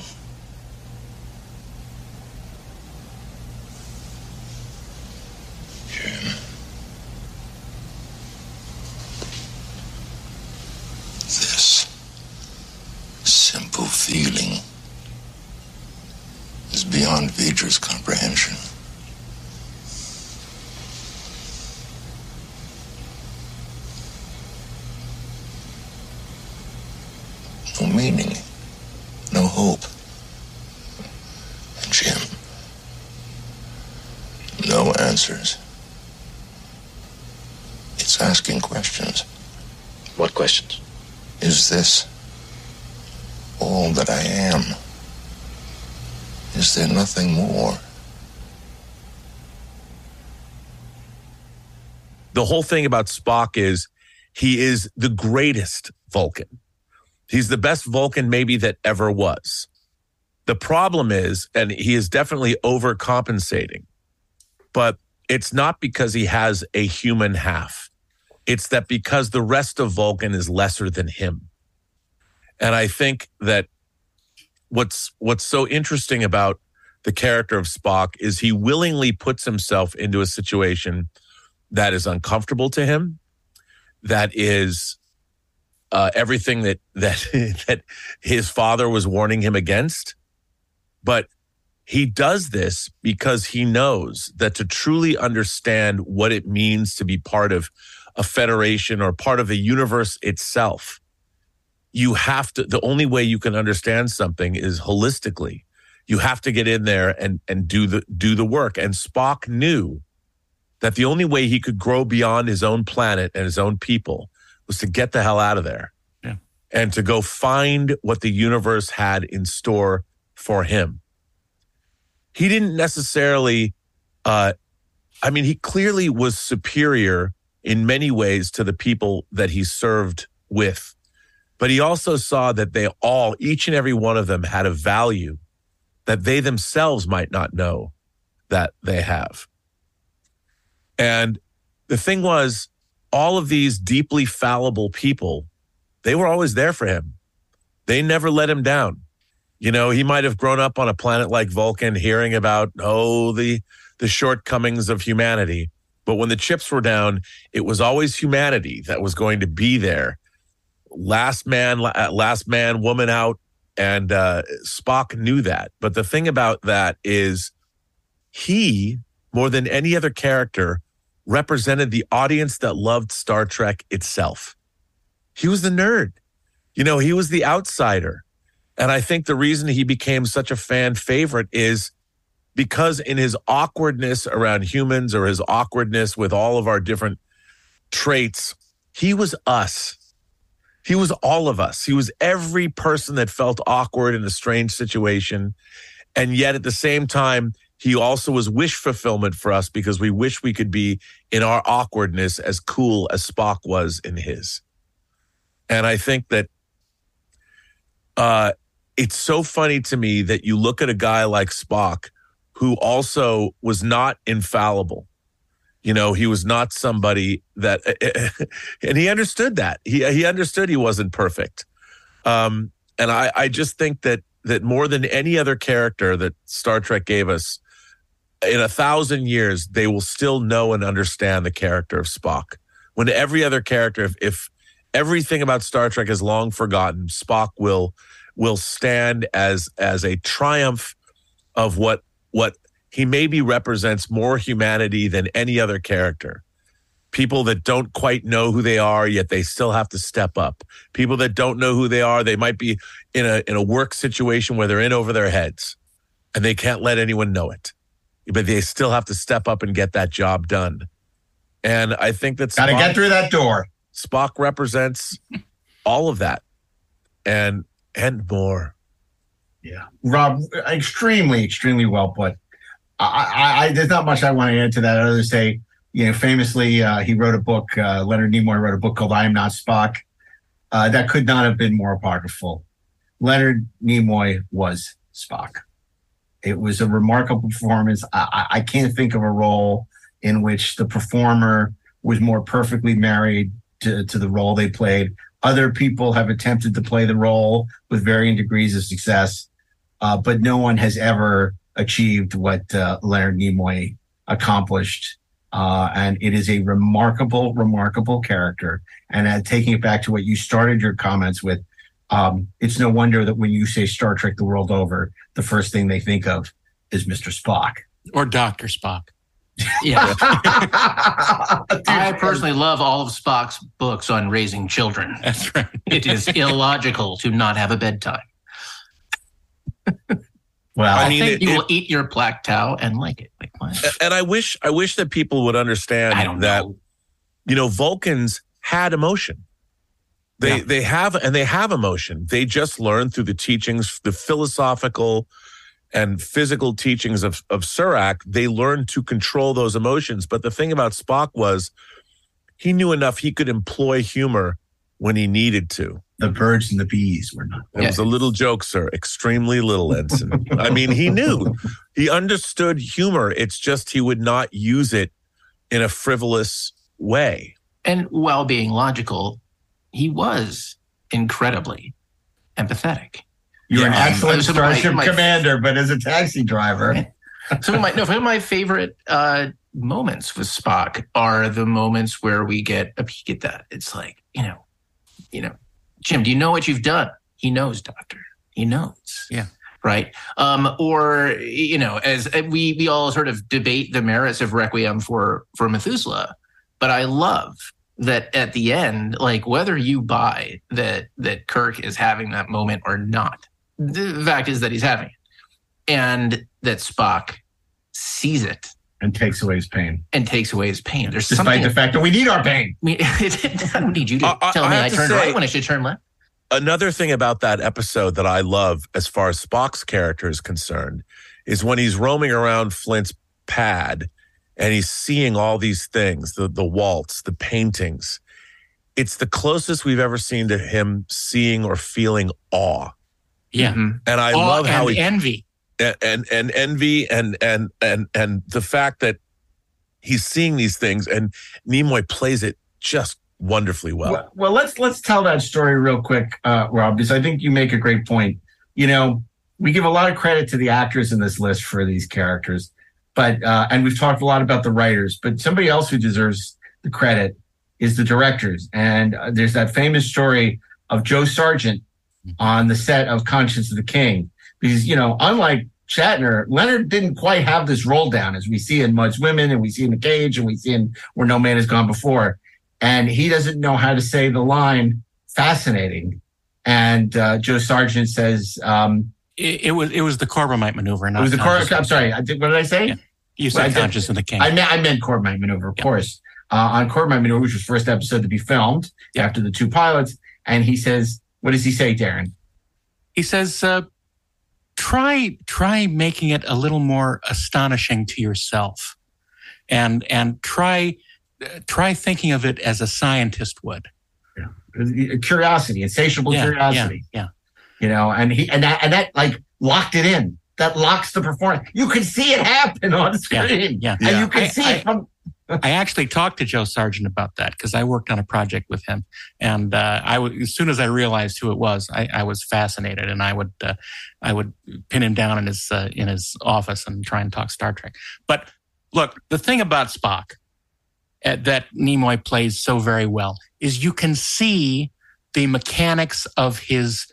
The two sides of his personality fighting in his face.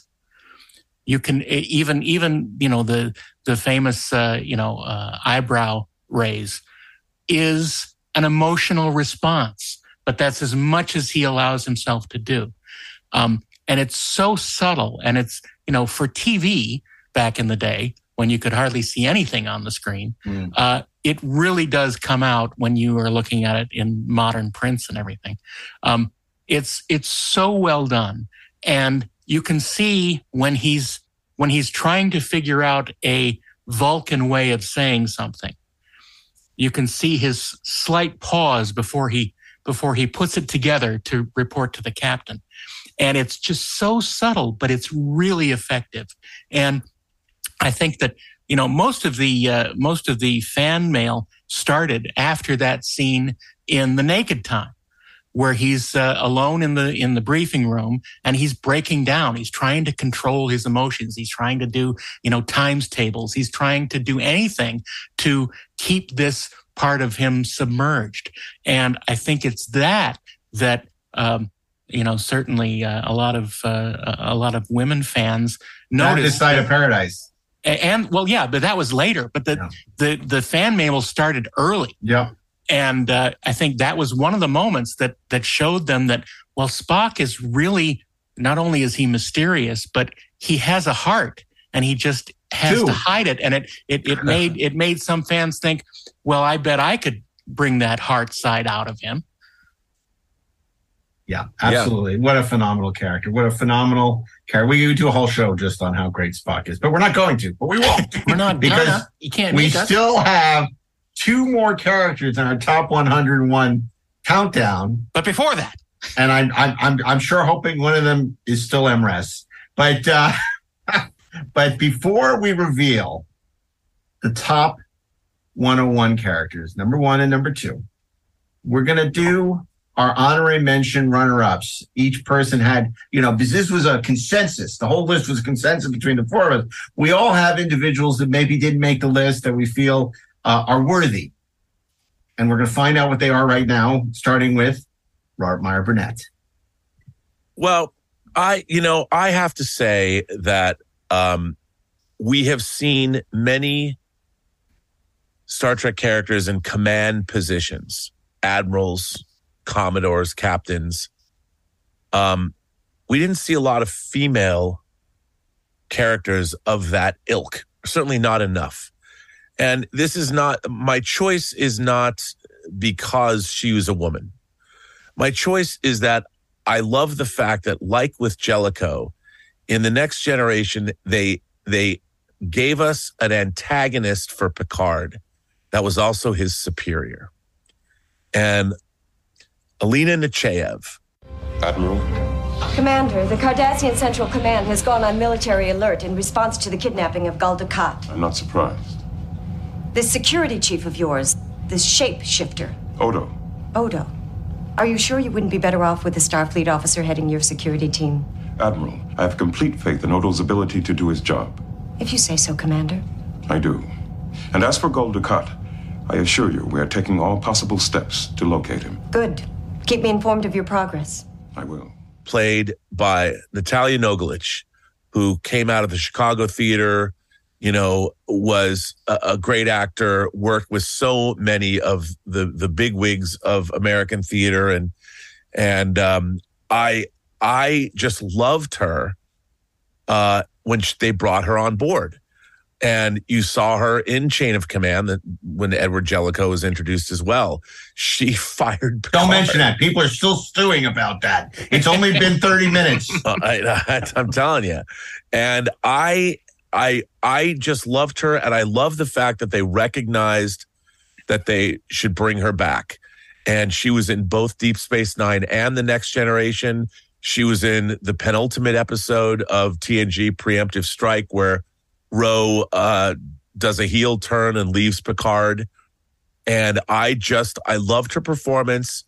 I love the way that she was a badass. I love the way that her relationship was, she was very dismissive of everybody that wasn't Picard. And I love the fact that they created this character. And I, I in a way, I wish that she had been ongoing from the beginning of the series.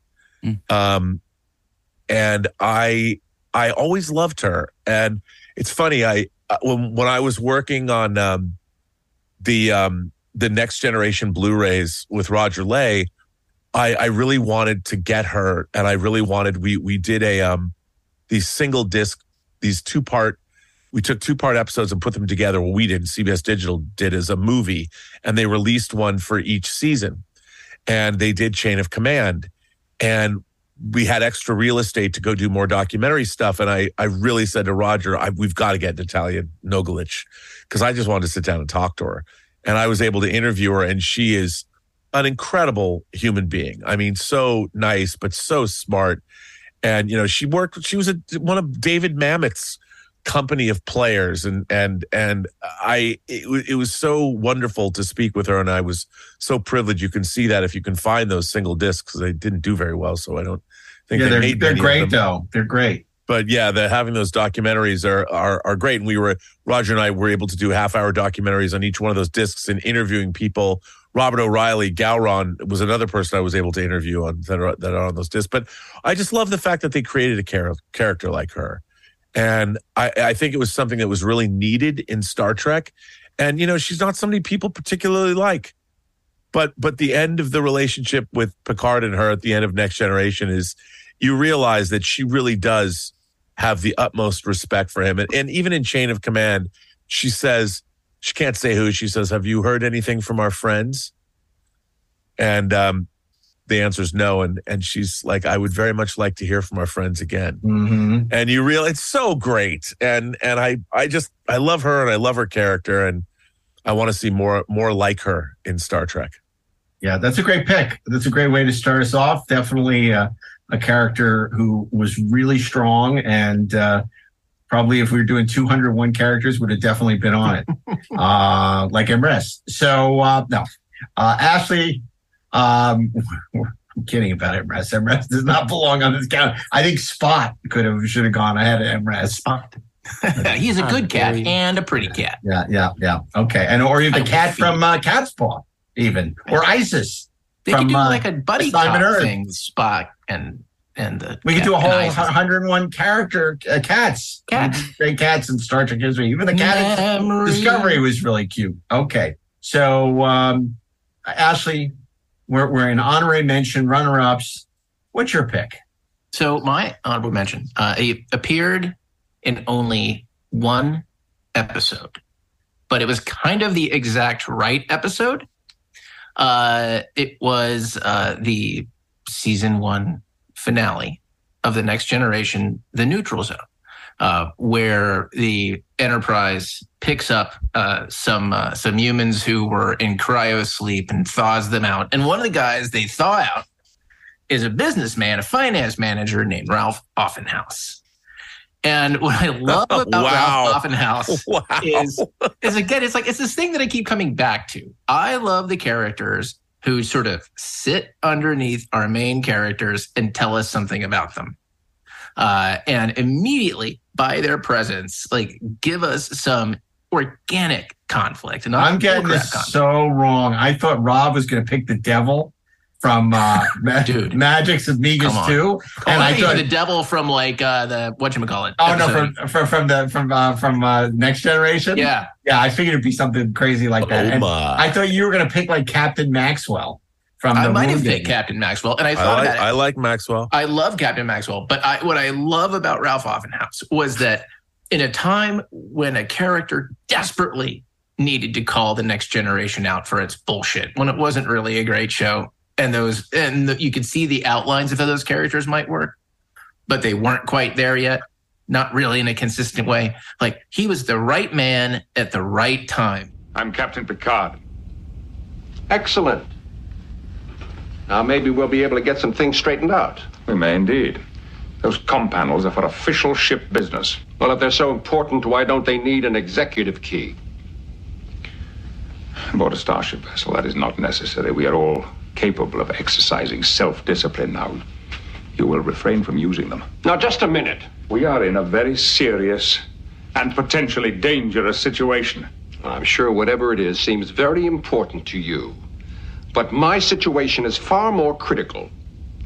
I don't think you are aware of your situation or of how much time has passed. Believe me, I am fully cognizant of where I am and when. It is simply that I have more to protect than a man in your position could possibly imagine. No offense meant, but a military career has never been considered to be upwardly mobile. I must contact my lawyer. Your lawyer has been dead for centuries. Yes, of course I know that. He was kind of us saying, wait a minute, what is this crap? Like, what are you guys doing? And what I love about this guy is when the Romulans show up, right? He's the guy who walks onto the bridge. He kind of points to me. He says, they're full of crap. He's better than they're, Troy. He's much better than Troy. He has no idea what's going on. He's like, he completely reads those guys. He tells Picard what the story is. And he's like, oh, get him off my bridge. But it's, you know what? He's doing you a favor, man. What is your problem? It's like, this guy is awesome. Uh, he goes off. I think he like he appears again in a couple of novels. Like he's like no the way. ambassador to the Ferengi, which I think is kind of a cool idea. But uh, and I'm sure Rob knows which novels he was in. Um, but, uh, but I just adored him. There was this, there was this something about his cantankerousness that mm. I felt was just, oh yes, he's the no generation needs. He's this. No outrageous O'Connor. No, he's not. But who is? Wow, Ralph Again, Offenhouse. That wasn't on my card. That wasn't on my bingo card. Hey man, it's Wednesday, and oh wait, that's a different podcast. I'm glad you didn't bring him up for the for the list when we were putting the list together, because I think we would have replaced you with someone else. That's like a four thirty movie Ashley pick. Yeah. Um, wow, that's that's great. That is amazing. From the neutral zone, Ashley's pick is Ralph Offenhouse. Wow. Okay. And then uh, so so I've been completely wrong. Let's see if I can I can be consistent. So uh, Darren, my uh, the amazing Kreskin.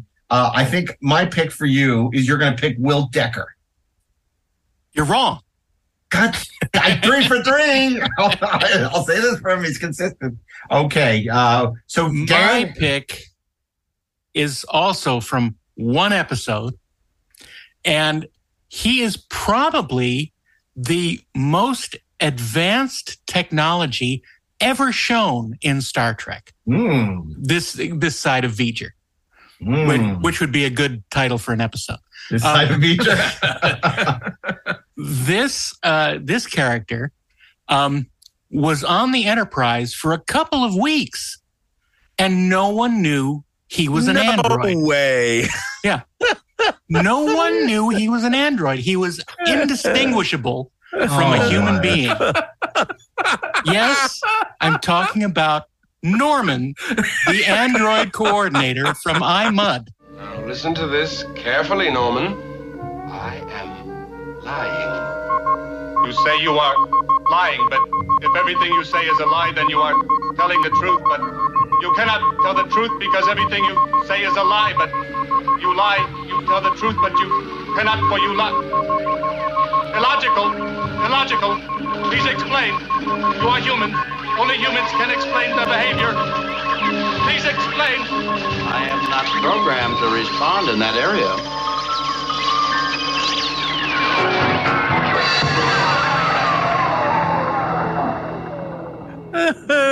Oh, this list is... How, how are we going to maintain our credibility? How advanced would he have to be that Spock didn't even know he was an android? He just thought he was a really good crewman. It's it's truly amazing because uh, you well, know it's amazing, and, all right.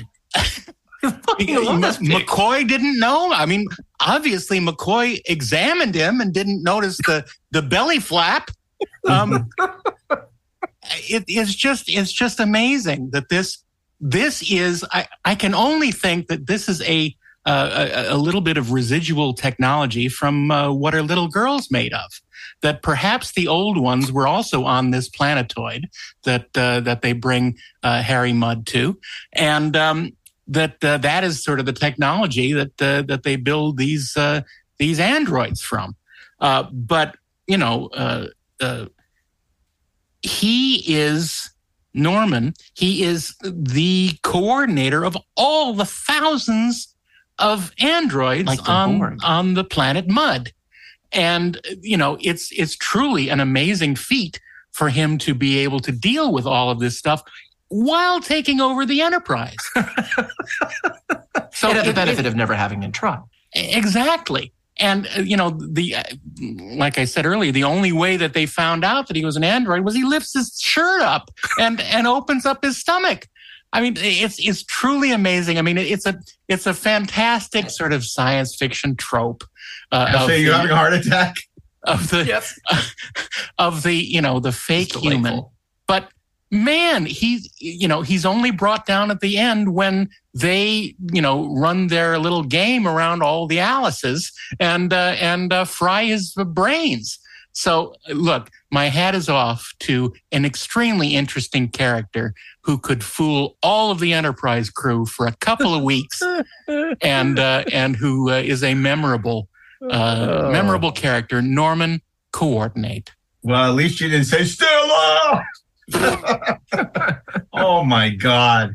Well, I have to say, I took this job very seriously. Oh, God damn it! I. I, I, I realize, you know, a lot of people have a lot of thoughts about our list. Some very favorable. Some think we're on glue. Maybe they're both right. I don't know. So I said, okay, I got to come up with something, something that really, you know, really honors what this, this project of ours that has been going on now for this thing of ours.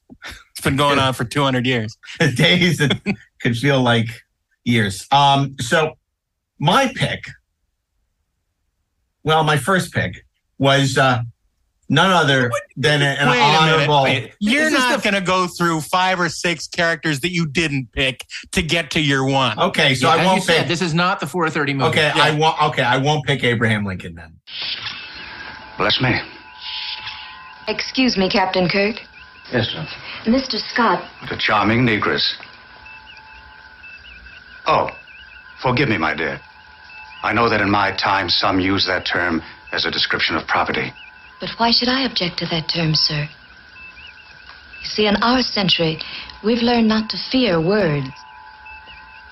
May I present our communications officer, Lieutenant Uhura? The foolishness of my century had me apologizing where no offense was given. We've each learned to be delighted with what we are. The Vulcans learned that centuries before we did. It is basic to the Vulcan philosophy, sir. The combination of a number of things to make existence worthwhile. Yes. Philosophy of Nome, meaning all. that, that, Abraham Lincoln was my, my backup. So I'm not going to go with Abraham Lincoln or your, your neck, even though they could easily be on the list. Just saying. Okay.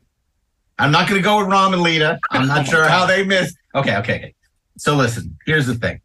I know a lot of people, a lot of people are probably saying right about now, you've had a lot of um, the shows well represented. Deep Space Nine has has dominated, the original series has dominated, all these, you know, and they're probably thinking to themselves, where's Lower Decks? Why is Lower Decks not in the countdown? Well, I, I agree with them, which is why I picked Ensign Sito. I understand that you've been recommended for the ops position. Do you think you're up to it? I do, sir. I'm not so sure. I'm concerned about your record. Sir? The incident that you were involved in at the Academy. With all due respect, that was three years ago. My record since then... Doesn't matter how long ago it was, Ensign. Would you do something like that again? I can assure you, sir, that I would never, never jeopardize lives by participating in... A daredevil stunt? I would certainly hope not. But what concerns me is... that you participated in a cover-up that impeded an official investigation into the death of a cadet. Sir, I know I should have told the truth right from the start. Yes, you should, but you didn't. Instead, you joined with the others to pretend that that was simply an accident. Now, what do you think that tells me about your character? Sir, if you had any idea what it was like after that incident... I didn't have any friends. I didn't have anyone to talk to. I had to take my flight test with the instructor because no one else would be my partner. In a lot of ways, it would have been easier to just walk away, but I didn't. I stuck with it. Doesn't that say something about my character, too? Well, I'm really very sorry you didn't enjoy your time at the Academy, Ensign. As far as I'm concerned, you should have been expelled for what you did. Quite frankly, I don't know how you made it on board this ship.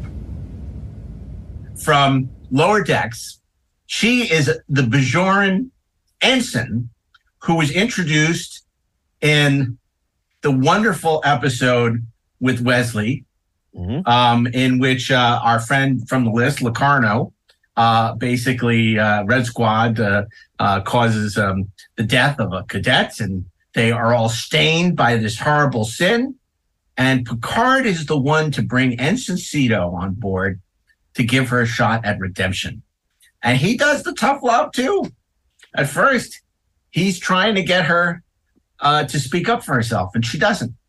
And uh, and and Worf uh, is is her one friend and mentor who uh, tries uh, who, who's wonderful to her. Who would have thought Worf, the friend and mentor? But then... when a deadly mission happens into Cardassian space and only one person can do it, who steps up but Ensign Sito? It's actually a very powerful story because, you know, they love this character. They love the performance by Shannon Phil. And um, there were thoughts, oh, well, maybe we can, you know, change it, that she wasn't really killed. But they realized that totally, unlike the end of Star Trek two, they realized that totally ruins the, the story if we say she wasn't killed. We, we, we, it loses the power of saying that she sacrificed her life to get this Cardassian spy back, uh, defector back into, uh, back to, to Cardassia. And, uh, and, and, and so she dies. as great as the performance, as great as the characters, as much as she would have brought to the show going forward, they left her dead. And you know what? It's a great performance. She hadn't done a lot of acting, but she's great in the role. And um, those are two great episodes. The Final Duty, First Duty, First Duty. The first Duty. First Duty. First Duty and Lower Decks. She's in two episodes. She makes quite an impression in both, particularly in Lower Decks, which is a wonderful... Which was her final duty.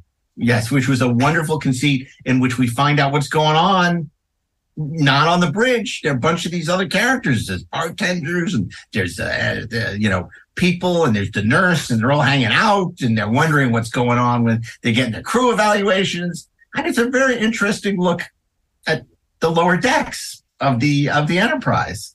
And I, I think that's a great character, and that's my pick for honorable mention slash runner-up for the one hundred one greatest characters in Star Trek history. Well, there now, um, nobody can object because these are all personal picks. Um, sure, they're waiting for somebody to say Janice Lester, but that's not going to be on our list. But it could have been Abraham Lincoln, but it wasn't. Okay. Well, what's going to be Friday? Abraham Lester. Sorry. How great would that have been, though? The top top Star Trek characters. Wait, Abraham. Abraham Lincoln. Lincoln. Maybe he should be number one. He may. I don't know. We don't you know. know what he might still be. Yep. Zorak, Genghis Khan, Colonel Green. Zorak. Okay. Uh, no. But none of these are the unforgettable. We're we're we're unforgettable. We're, we're going to now reveal. We're going to now reveal the top two characters. Now you may think you know, and maybe you do. But you're wrong. But we're going to find out. Number two. Drum roll, please. And I, I, I, I'm supposed to reveal this, but I want to hand this over to Robert Meyer Burnett. What? I'm gonna, what? I'm gonna. I'm gonna hand this over. Number two. You have to come, Robert Meyer Burnett. I want. I just. I just. I just took up a lot of airtime talking about Abraham Lincoln and Ensign Sito. So I feel that Rob should have the honors of revealing number two. Well. Okay, uh, this character, this this is a character that from a very young age, I recognized as being the kind of human being I hoped to one day grow up to be. It, it is a man that first and foremost had great friends that knew him, that loved him, that backed him up, that were there to catch him when he fell, and to support him when he needed extra muscle or extra intellect or extra soul or emotion, no matter what was going on. But at the same time, he could walk into any room. He could find the prettiest girl, and he could look at her with a twinkle in his eye and find the one thing that he noticed about her that no one else did and would make her know. And she would know that he knew. And not only that, later he would prove himself to be the greatest kisser in the galaxy. And also, he was a great tactician. Uh, he was a great intellect, but he was also somebody that knew when he needed help. And he even says it in one of the great moments in Star Trek history. Let me help, he explains, is more important than even I love you. And he was a man that I watched for decades. I mean, from, from a young age, probably, it's so weird to say. Now, I, it's the fictional version. I'm not talking about the actor necessarily. I'm talking about the character. This yeah. character inhabited my imagination the way no one else did. And it was because I wanted to boldly go in my own life the way he did in his. And also, he was the captain of the coolest thing I'd ever seen, which was the Starship Enterprise. And uh, it, like, we all know him. We love him. He's James Tiberius Kirk. They used to say if a man could fly, he'd have wings. But he did fly. He discovered he had to. Do you wish that the first Apollo mission hadn't reached the moon, or that we hadn't gone on to Mars and then to the nearest star? That's like saying you wish that you still operated with scalpels and sewed your patients up with catgut, like your great, great, great, great grandfather used to. I'm in command. I could order this, but I'm not. because Doctor McCoy is right in pointing out the enormous danger potential in any contact with life and intelligence as fantastically advanced as this. But I must point out that the possibilities, the potential for knowledge and advancement is equally great.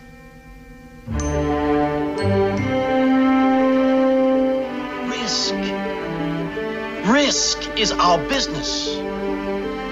That's what this starship is all about. That's why we're aboard her.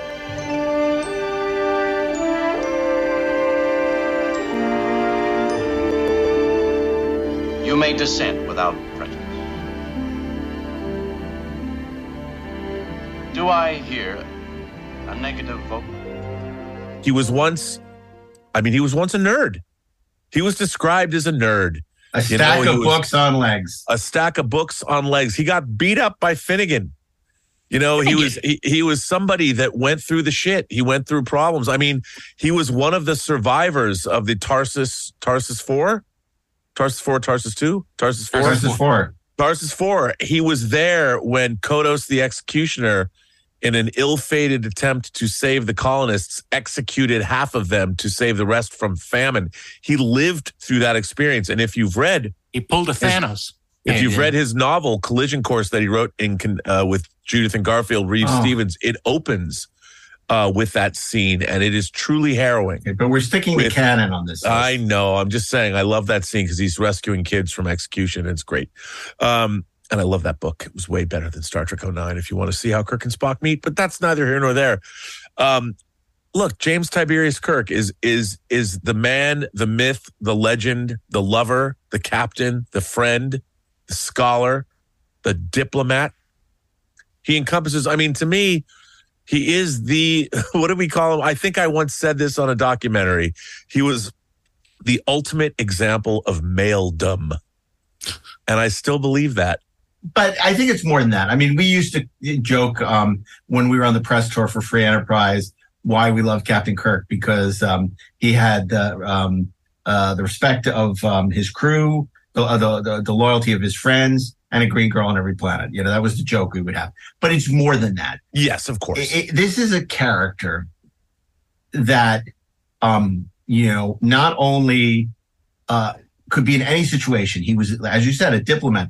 Uh, he was also um, brilliant, a brilliant tactician, whether it be in Balance of Terror or something like the Corbinite maneuver, which some call Conscience of the King for some reason, um, you know, um, where he comes up with the Corbinite bluff. Uh, he can talk a computer to death. And, well, I did, it would be another hour if I explained all the episodes where he talks a computer to death. So, I mean, he, he was just a remarkable person. And he had a tremendous loyalty to his friends. You know, I mean, look at what he's willing to do.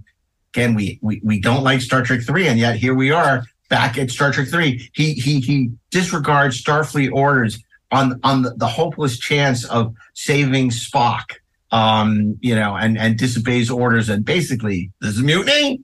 Um, he, he treats, um, he, you know, even Ben Finney, who, who basically tries to destroy his career and destroy Captain Kirk.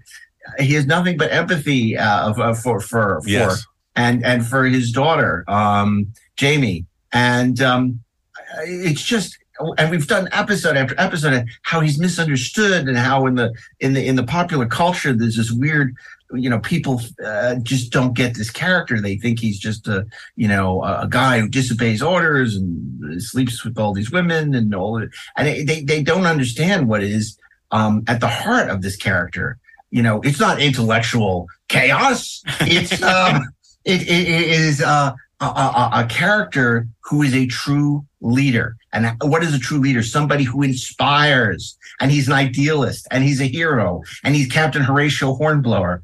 And you know, a lot of people grew up on the movies, and it gives yeah. them a different sort of perverted sense of yeah. what this character is. But if you grew up, or if you're you're a fan, you understand the original series, then you really get uh, the very essence of what Captain Kirk is and why he is the second greatest Star Trek character of all time. He is the ideal put forth in Metropolis. He is the meshing of brain and heart. He is the fully realized human being. And uh, he he moves from that point always. He, like you said, he doesn't go uh, off crazy. Whatever he does has been reasoned and felt through. And he learns he from his mistakes. He yeah. learns from his mistakes. Yes. And even if at first he doesn't want to admit to his mistakes, eventually he comes to understand. You know, it's like when McCoy, you know, calls him out in Star Trek's Most Picture. At first, he's not having it. But eventually he'll think about it and he'll realize, you know, that he's made that mistake. Yes. And that, is. I think, is why he is such an aspirational character. Yeah. Right? Because that's what we can be. Like, we can never be Spock. Right. And as much as parts of us when we were kids, at least I did, would, would want to be Spock. Right. Like, if you can be just logical, then what could ever possibly harm you? You know, but when we become adults, I think, I mean, frankly, even as kids, but like, but Kirk is the person we want to be. And not only that, like, we believe that we could be in our finest moments, in our best moments. Like, I think in our heads, we are him. Um, you know, one of the things that I don't know that, and maybe we, maybe it's just me, but but I don't know that we talk enough about, and by that I mean, like, we could just talk about it all day long, is that, you know, Kirk isn't just heroic. He isn't just a great leader. He's not just a great strategist. He is a trickster, right? It's like he finds a way. He finds the way that you're not thinking about. It's, you know, if there's the the question, you know, that you just got to ask yourself, you know, when you're in a bad situation, it's like, what would Captain Kirk do, right? There's a plan A. Not just plan poker. B. Right. But like, but what is plan C? And Captain Kirk always comes up with plan C, right? He comes up with the thing that you're not thinking about. And that's why he's awesome. It's like, that's, that's why he is so great at his job. Um, and you know, it's God, I, I don't how to, how to talk about this without speaking negatively. Um, there is something very specific that Shatner does when he is interpreting that character from the page, that he brings, like, you can see the wheels turning. He is not reciting lines. It's, he's inhabiting something, right? You feel like you are watching him think something out in real time. Mm-hmm. So if you're watching Balance of Terror and he is coming up with a strategy to handle the Romulans, it's, you can see it, like, it's just, he's snapping it along. It's like, we're going to do this, we're going to do that. And then, you know, it's like, it'll be a reflection and it'll be, and off you go. And you completely believe it. You can see if, his realizations. Exactly. But if you were to take all of those words and put them into the mouth of another actor, let's put it that way, you might not get that. It might just sound like a dude saying stuff and you kind of want to slap him. Uh, but Shatner makes it work, mm-hmm. right? And it's because, and it's, and Shatner's not, he's not playing a cartoon. He's playing a real guy um, who is capable of feeling things. It's like we've, God, we've talked so much about intensely. Kirk, because intensely. Look at, he sacrifices Edith Keeler and City on the Air. The pain on his, it's painful to watch. And yeah. believably painful. Um, or again, like, I think, you know, we would agree one of his finest moments, Balance of Terror, back to that episode, you know, when he is struggling, you know, with this fight and what it means, that like these people that he just married, right? That there's been a loss, a real loss that he feels keenly. Um, and how does he deal with that? But at the same time, he then he puts on his game face, he gets back out there and he does what has to be done. And those, I think, are great lessons, especially, you know, for young men as we were growing up, to see that. Like, you know what? Sometimes life sucks um, and things hurt and you just have to pick yourself up. And you have to make decisions and you have to do stuff anyway. You know, that is, you know, that is, I think, an enormously positive message. And, you know, everything else is is great. It's cool. You know, all the superficial stuff is awesome. But the fact that we can see him do that again and again and again is, I think, the the secret to his power. Well, and, you know, a lot has been made in the last couple of years about toxic masculinity. And the thing is, this is a guy who has incredible empathy and caring. And um, and understanding, you know, and and and reaching out to people who think differently than him, mm-hmm. across the aisle, one could say, with the Gorn or uh, you know, with the Horda, and it just uh, it, you know, it's hard to understate the significance of this character and how it has often been misconstrued. Well, let's even talk about that, the Gorn thing for just a second, because make no mistake, when Captain Kirk was on the planet in Arena and he was up against the Gorn, he had one goal. He was going to kill that thing. Yep. Because it was going to kill him. He was not screwing around. He was not trying to become its friend. He wasn't trying to be pals with it. Mm-hmm.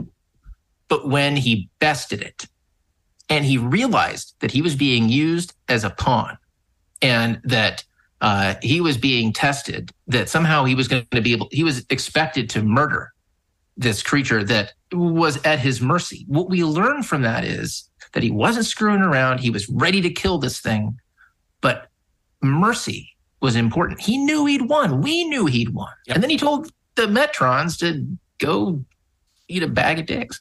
I think that was the line actually originally in the script.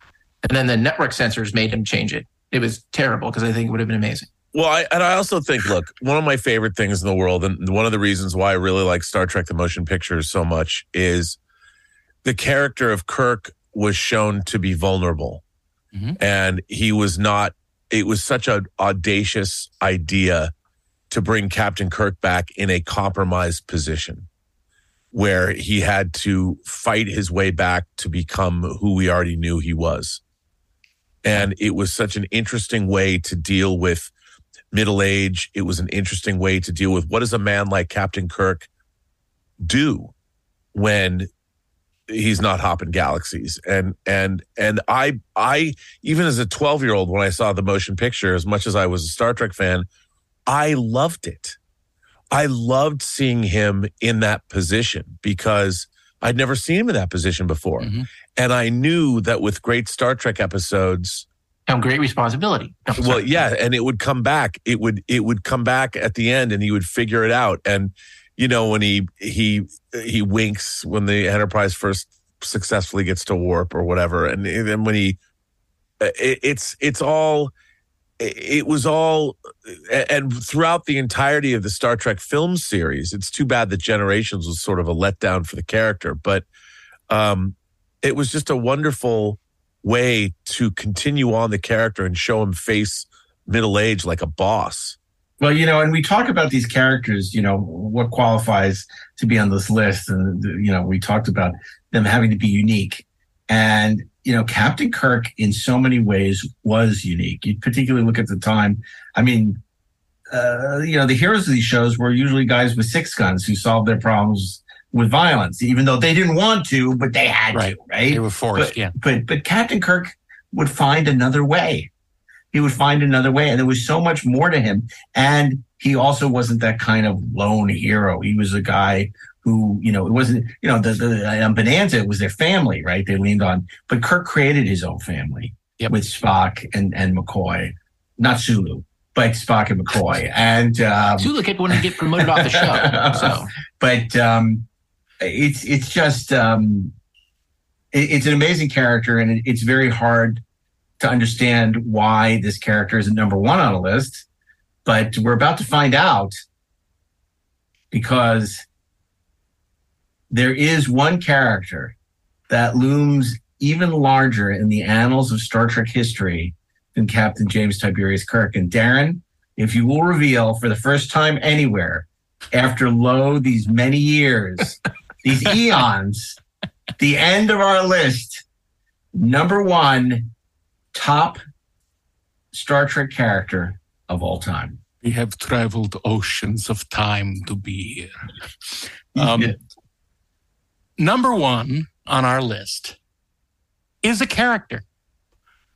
Believe it, uh, because of the personal nature that Gene Roddenberry uh, gave to it. And I say it's an it, but I could easily have called it a she. Because let's remember, these are the voyages of the Starship Enterprise. It's not the voyages of Captain Kirk. It's not the voyages of Captain Picard. It's the voyages of the Starship Enterprise. And number one on our list is the Starship Enterprise. Well, it's a new ship, but she's got the right name. Now, you remember that, you hear? I will, sir. You treat her like a lady.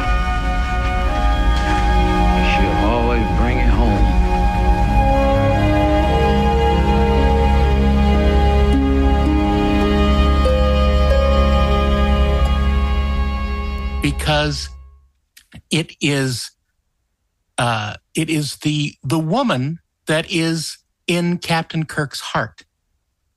It is the home to our band of uh, adventurous travelers.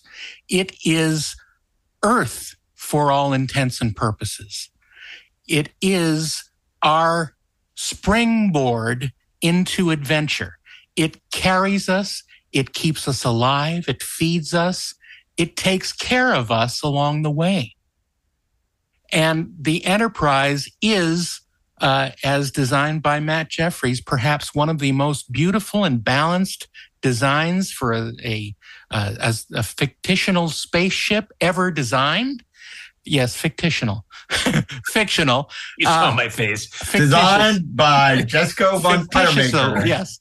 Jessica von Puttermaker um, agrees that uh, the Enterprise is, throughout all of the years of Star Trek, the Enterprise has been there in one form or another. Um, and the the connection that Gene Roddenberry had to uh, his planes that he flew in the war, uh, and the connection that a captain can have to a seagoing vessel, that is the connection that is portrayed in Star Trek. And it is not an impersonal thing like uh, uh, it was made later in the movies uh, when they had to, you know, discard it in Star Trek three. Um, this was truly a Uh, a member of the crew, the most important member of the crew. And the the connection to our characters and the Enterprise, come on, let's get back to the Enterprise. You know, it's always there because it is our touchstone for every adventure we go on with the crew. Um, and it's uh, it, it's truly a beautiful thing in spirit and in form. And uh, it is the reason why we have made the Enterprise the number one character from Star Trek. As Doctor Leonard McCoy said in Encounter at Farpoint, if you treat her like a lady, she'll always bring you home. Um, and I think that there is a, a lot of truth to that. I think, um, I you know, to, to even ex- extend that a little bit, I, I don't know that I would say that she was discarded in Star Trek three. I always felt like, and it's, here we are back at Star Trek three, right? It's like, yeah. Here's a great idea, just the, the execution was balls. Um, but there was something very Giving Tree uh, mm, okay. about that that that movie and that episode. Um, you know, when when she's finally destroyed, it's she gives she everything. She gives everything. She sacrifices for and, the crew. And that's why it works, right? It's like you can blow up the ship as many times as you like. But when it's that ship, when it's that relationship with that captain, it has, it gives you the feels. I mean, and the truth of the matter is, it almost doesn't matter what version of the Enterprise you're talking about. When somebody yes, says yes, it it's the Enterprise, it, it does, but it doesn't. When somebody says it's the Enterprise, your heart sings just a little bit because it's, The Except idea of the off. Enterprise. The Enterprise, yeah. Well, the Enterprise is, is is bigger as an idea, I think. Um, bigger than her captain in this Bigger case. than her captain, I think. Not so big as her captain, I think. But, is a, but she is a big idea. She looms large, I think, in the, the hearts of Star Trek fans. Um, and and it, an important one. And I think that, um, you know, in their in their own way, you know, like the incarnations of the Enterprise, I think it's, in their own way, like they have had a thing that sets them apart, even though certainly I, I think we could probably do like our ranking of like which versions of it we think are the are the most beautiful. Like there is something about that ship that in every incarnation sets her apart from the Some other ships or whatever she appears. Right. It's like, there's just, there's something about it. And you know who really captured it? You guys, uh, obviously you remember, unless you were as drunk as I was, but uh, Starship Smackdown, was it twenty eleven, twenty twelve? Was yes, that the, the year that freaking the, Neil the deGrasse famous, Tyson? The famous one that I was not at. Oh, right. Oh my God, dude, it was so great.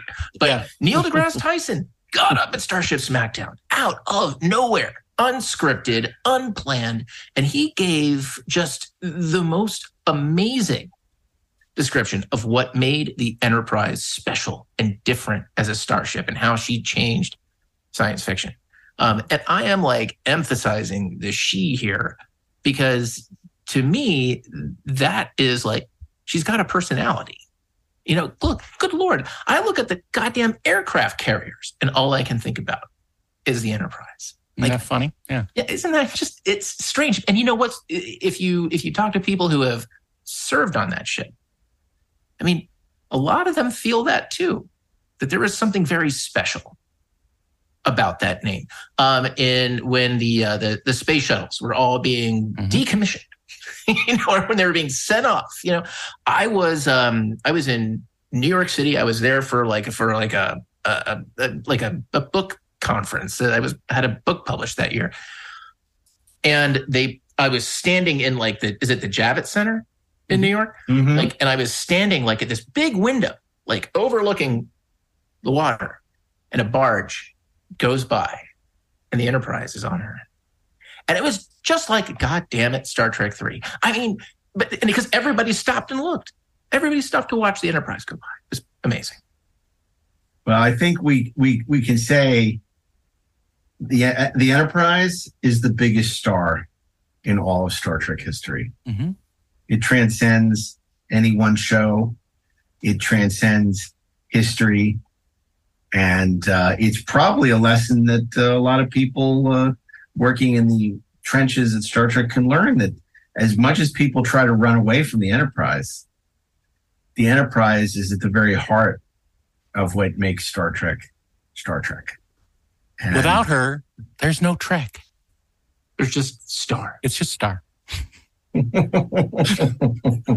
And um, it's no M R S, but it is our pick for number one Star Trek character of all time. And there you have it. Wow.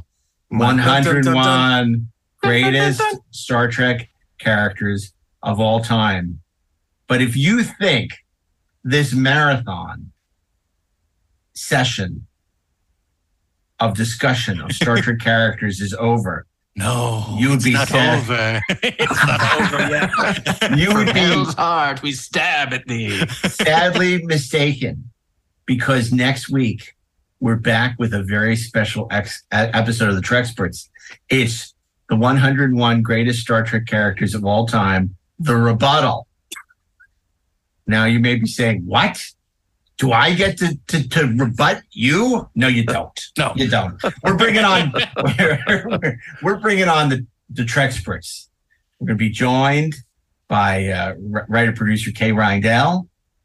Um, we're going to be joined by Gabrielle Stanton, who's worked on Star Trek, who's who's written for Star Trek and many other sci-fi shows that she's showrun.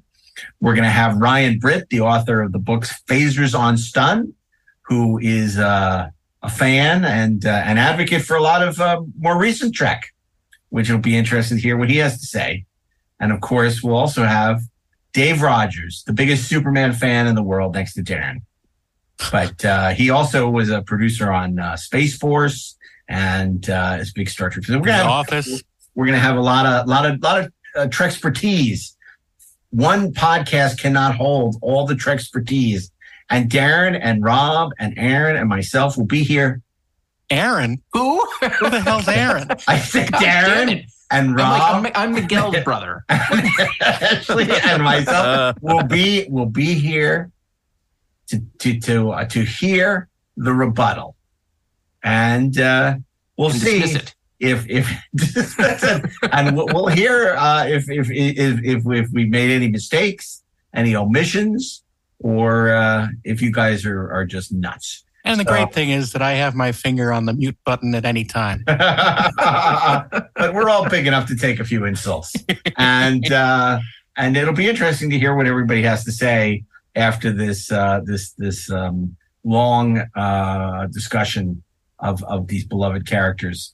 And uh, we'll also have a breakdown uh, by show of um, our list. So you can find out... Uh, I, I, I right now I don't have it, so I don't know. Was uh, T O S, Deep Space Nine, or Next Generation uh, had more characters on the list? I'm not. I'm not sure. We'll find out. I know it was not Voyager and Enterprise, which came in uh, um, uh, uh, uh, with less picks than. I don't think it was them put together.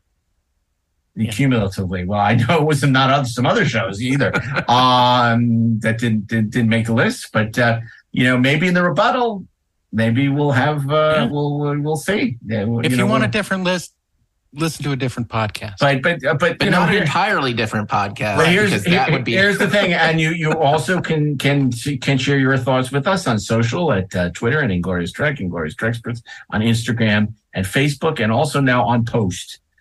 So, uh, um, yeah. Thousands of people going on to Post. Hundreds, Both not hundreds. Cannot wait to hear. I don't know. One day that may be something. We don't know the Post. I don't know. maybe maybe they'll be asking for a piece of our action. I'm a, Kell- I'm a Kellogg's fan myself, so you know, maybe one day I'll be like that scene in The Cave in Planet of the Apes. They'll discover Post. I'll find all these postings and be like, oh, look at this. They there was once a podcast called the Inglorious Trexperts that did stupid things like rape. Would an ape Star Trek make characters. A platform called Post? Can you imagine the gods must be crazy? Except you know they find Inglorious Trexperts podcast to build a civilization and religion around. I can't even nope. be like Sigma Iosha. No more cracks about the podcast. Um, Rob, this is yes. pretty good, huh? I have to say, gentlemen, uh, we've been doing this for five years. I very much appreciate you inviting me into your little world to do this. Uh, people love these shows. I, I hear a lot about them for a long time to come. Mostly people are angry and yell at us, but still, uh, I, I, I quite enjoy doing these things with you all. And, uh, you know, Mark, I, I've known you now for more than a quarter century. Oh my God! It's nice to know. It's nice to know that uh, that that. Wow, actually, uh, Mark, it's going to be thirty years next year, twenty twenty four. Wow, that that's inc- thirty that's years. Incredible. And, and I, I take solace in the fact that we're talking about the exact same things we talked about that's the right. moment we first met. And, no, uh, solace is the word I would use. That's uh, well, maybe a quantum of solace. But um, I, I think that um, I, I do think that uh, there's something about that. It keeps us young, is when the world was new. And the fact that we can still talk about these things with this much gusto and enthusiasm. Enthusiasm. And, uh, and correctness. Still, and, and correctness. and, and, and by the way, who, who, who would have ever thought that it would fall to us to defend a, a, a legacy we never thought would ever be questioned? But here we are. And wrong thinking is punishable. um, but uh, but uh, uh, how long have we known Daren? If if we've known each other for around the same time, yeah, around I mean, the same time, because yeah. when you guys met, it was only a couple weeks, uh, a couple weeks after that that you guys showed up on Talk on Track. Talk Track, yeah, yeah, yeah, that's right, that's right. Because we met, we met at uh, San Diego Comic Con, although we talked on the phone before that, because I thought the cover of Sci-Fi Universe magazine issue two was so clever because it was Riker from um, Parallels. Well, mm-hmm. also, you, if you remember, your good friend and, and may rest in peace, Sean Fanning, yep. um, had done Pike's Place, Orion Slaveware. Yeah, well, and we did were, that together, I just yeah, want to say. And and no, I, I know, and, and you were trying to find a way to like either license it or or uh, do it. And I have one of the very few shirts that exist of that uh, Orion Slaveware. And I must say it was a great idea at the time. And those shirts were, because you had the one of Will Decker. Remember, you had yep. the Will Decker on the shirt yep. because it was your way. You were like, all these shirts that people do, they're so lame. They say Star Trek, Picard, you yeah. know, it's logical, right? And yeah. you're like, no, we're going to do something cool, being a relative word. And you had like, uh, uh, um, you met Decker going, uh, there was. There was. It, it was just Decker that said, and it's so funny, you know, I, I think you hooked me up with Dan Mazden. Right. Yes. And uh, Madsen and uh, Madsen, Madsen. Yeah. yeah, yeah it yeah. doesn't matter on this show. Uh, um, yeah, yeah, well, yeah. Dan, Dan uh, was working for, or he was either running the Star Trek fan club, and it actually yeah. we got a license. Yeah.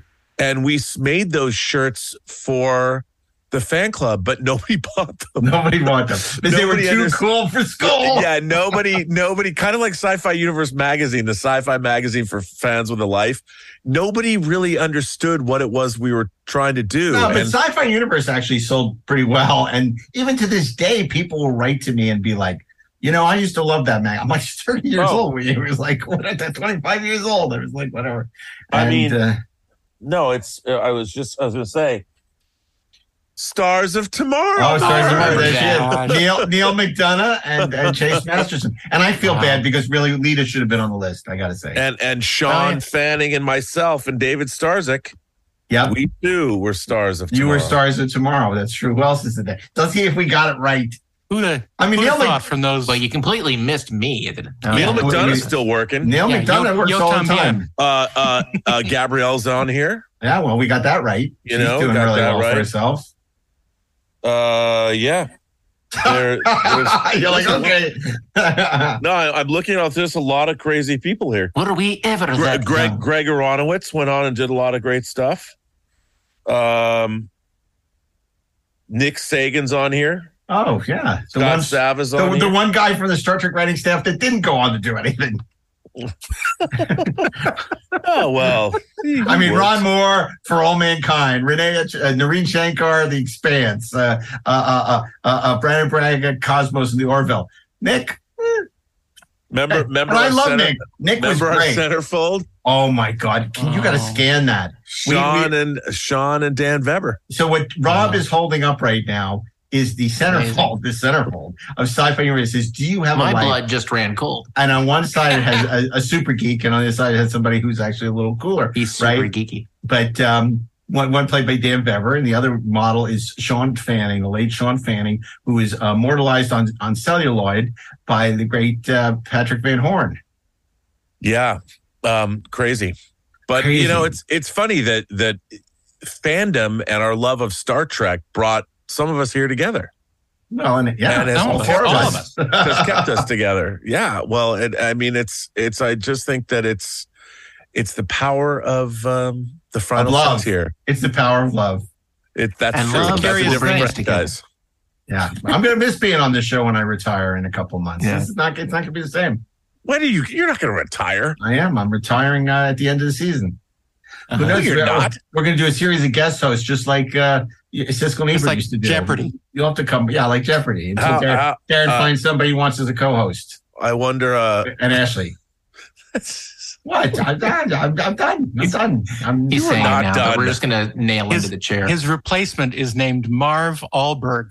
Marv and uh, we're gonna get an android to see how long an android, android can be on the podcast you before we not notice. Do this show? Yeah, I, I don't think so. I, I think I, I want to go out on a high. I want to go out on a high. Unlike uh, some other people, not not on the show, but I'm talking about, you know, I just I think it's good to go out on, you know, when you're winning. Uh, right, like Tarantino's only going to make ten movies, right? Wink, yeah, wink, nudge, sure. nudge. I don't know. I mean, he's writing books. He's doing. Uh, he's so productive now. He's doing books. He's uh, yeah, he's, he's doing, doing a T V series. But that last movie. yeah, yeah. I mean, it's going to take him twenty years to do that last. But movie. I, I, you know, I would come. I want to come back for the holiday special. Well, is it, yeah. you know, which which we'll start well, recording I in think about if, three yeah, weeks. We, we're we're going to start in about three weeks. Um, look, whether you whether you leave or not, uh, the Trexperts uh, will always uh, have you uh, in its clutches, and, and it'll be fine. It'll work out. Some we'll find a way. Life will find, we'll a, find way. a way. No, no, there are a lot of lot of lot of you know there are a lot of good young. Um, people out there who I think uh, have a lot to offer, and um, Further, though, yeah. Okay. uh, we'll see. I don't know. Anything's, you know, we'll see. We'll see. But uh, this is great. This is uh, amazing, and I you know, seriously, we, we encourage you. We'd love to hear what you have to say. Um, you know, uh, but don't tell us we're wrong because we're not. So just tell us what you would have done because that's an yeah. alternate perspective. Yeah. But we are interested in your opinions. In your opinions, we're interested. We want to hear it. Yeah. So I mean, we may, you know there may be some characters like I love the honorary mentions. I would have never thought of Norman. Any of them. I would have never thought of uh, you know any of them. Ralph Offenhouse. I mean, you know, you would think this is a guy who's like high on drugs, but he's not. He's not. It's just me. It's just it's it's Ashley and his zest for life. So uh, I, I mean, from Neutral Zone, I mean, seriously, that's wild, crazy. So uh, see, I mean, you can tell I watched almost uh, almost famous the other day. Um, anyway, and I watched Citizen Kane with the kids this weekend. I, I saw nice. you posted. They like that. it. Yeah. They loved it. I'll keep them. Wow. So uh, is it, one of them going to call Ben Fong Torres up for a job? you know, I, I, I got to tell you, it was very, uh, very inspirational. I think for them, for Almost Famous, uh, nice. both, both of them loved it. They loved Almost Famous, and we watched. I told you the bootleg cut, so that was that was great. And then, um, so what's going on with X oh six as we wrap up? How many of these characters are they going to be doing? I don't know. Probably all of them eventually. So we have to do this for another twenty-four hours? No, no, no, no. We are going to be returning to the scene of the crime for the rebuttal next week. But until then, I can't tell you how pleased we are that you stuck it out and listened. And all kidding aside, we truly appreciate your interest, your loyalty to the podcast, your your your um your hopes, your dreams, your your hate. And sometimes uh, your reasoned but wrong answers. Yeah. Deeply, deeply wrong. No, no. Look, and I, I will say I'm very interested actually in hearing. Like, I'm sure there's some Voyagers we missed. Of course there is. You know, I'm actually All very, uh, you know, maybe there's the people at Enterprise. We, we, we, maybe we, we missed some, uh, something. I don't know. I'm, I'm, that's why we're doing the, the, the whole rebuttal. Yeah. Um, you know, I mean, I would, I would have, like, I thought, uh, the character of Lorca was an interesting character. Maybe I would have. Yeah, actually, it's true. Uh, you know, um, I don't know. So there might have been things we missed. I don't know. We'll find out. We'll talk about it. It's an ongoing discussion. But uh, I will say the trial never ends. The trial never ends. The trial never ends. Isn't that true? Isn't that true? Well, look, um, Rob, thank you for uh, give us sharing so much of your time with us. Um, this it's was my uh, honor. This was. Um, This was remarkable.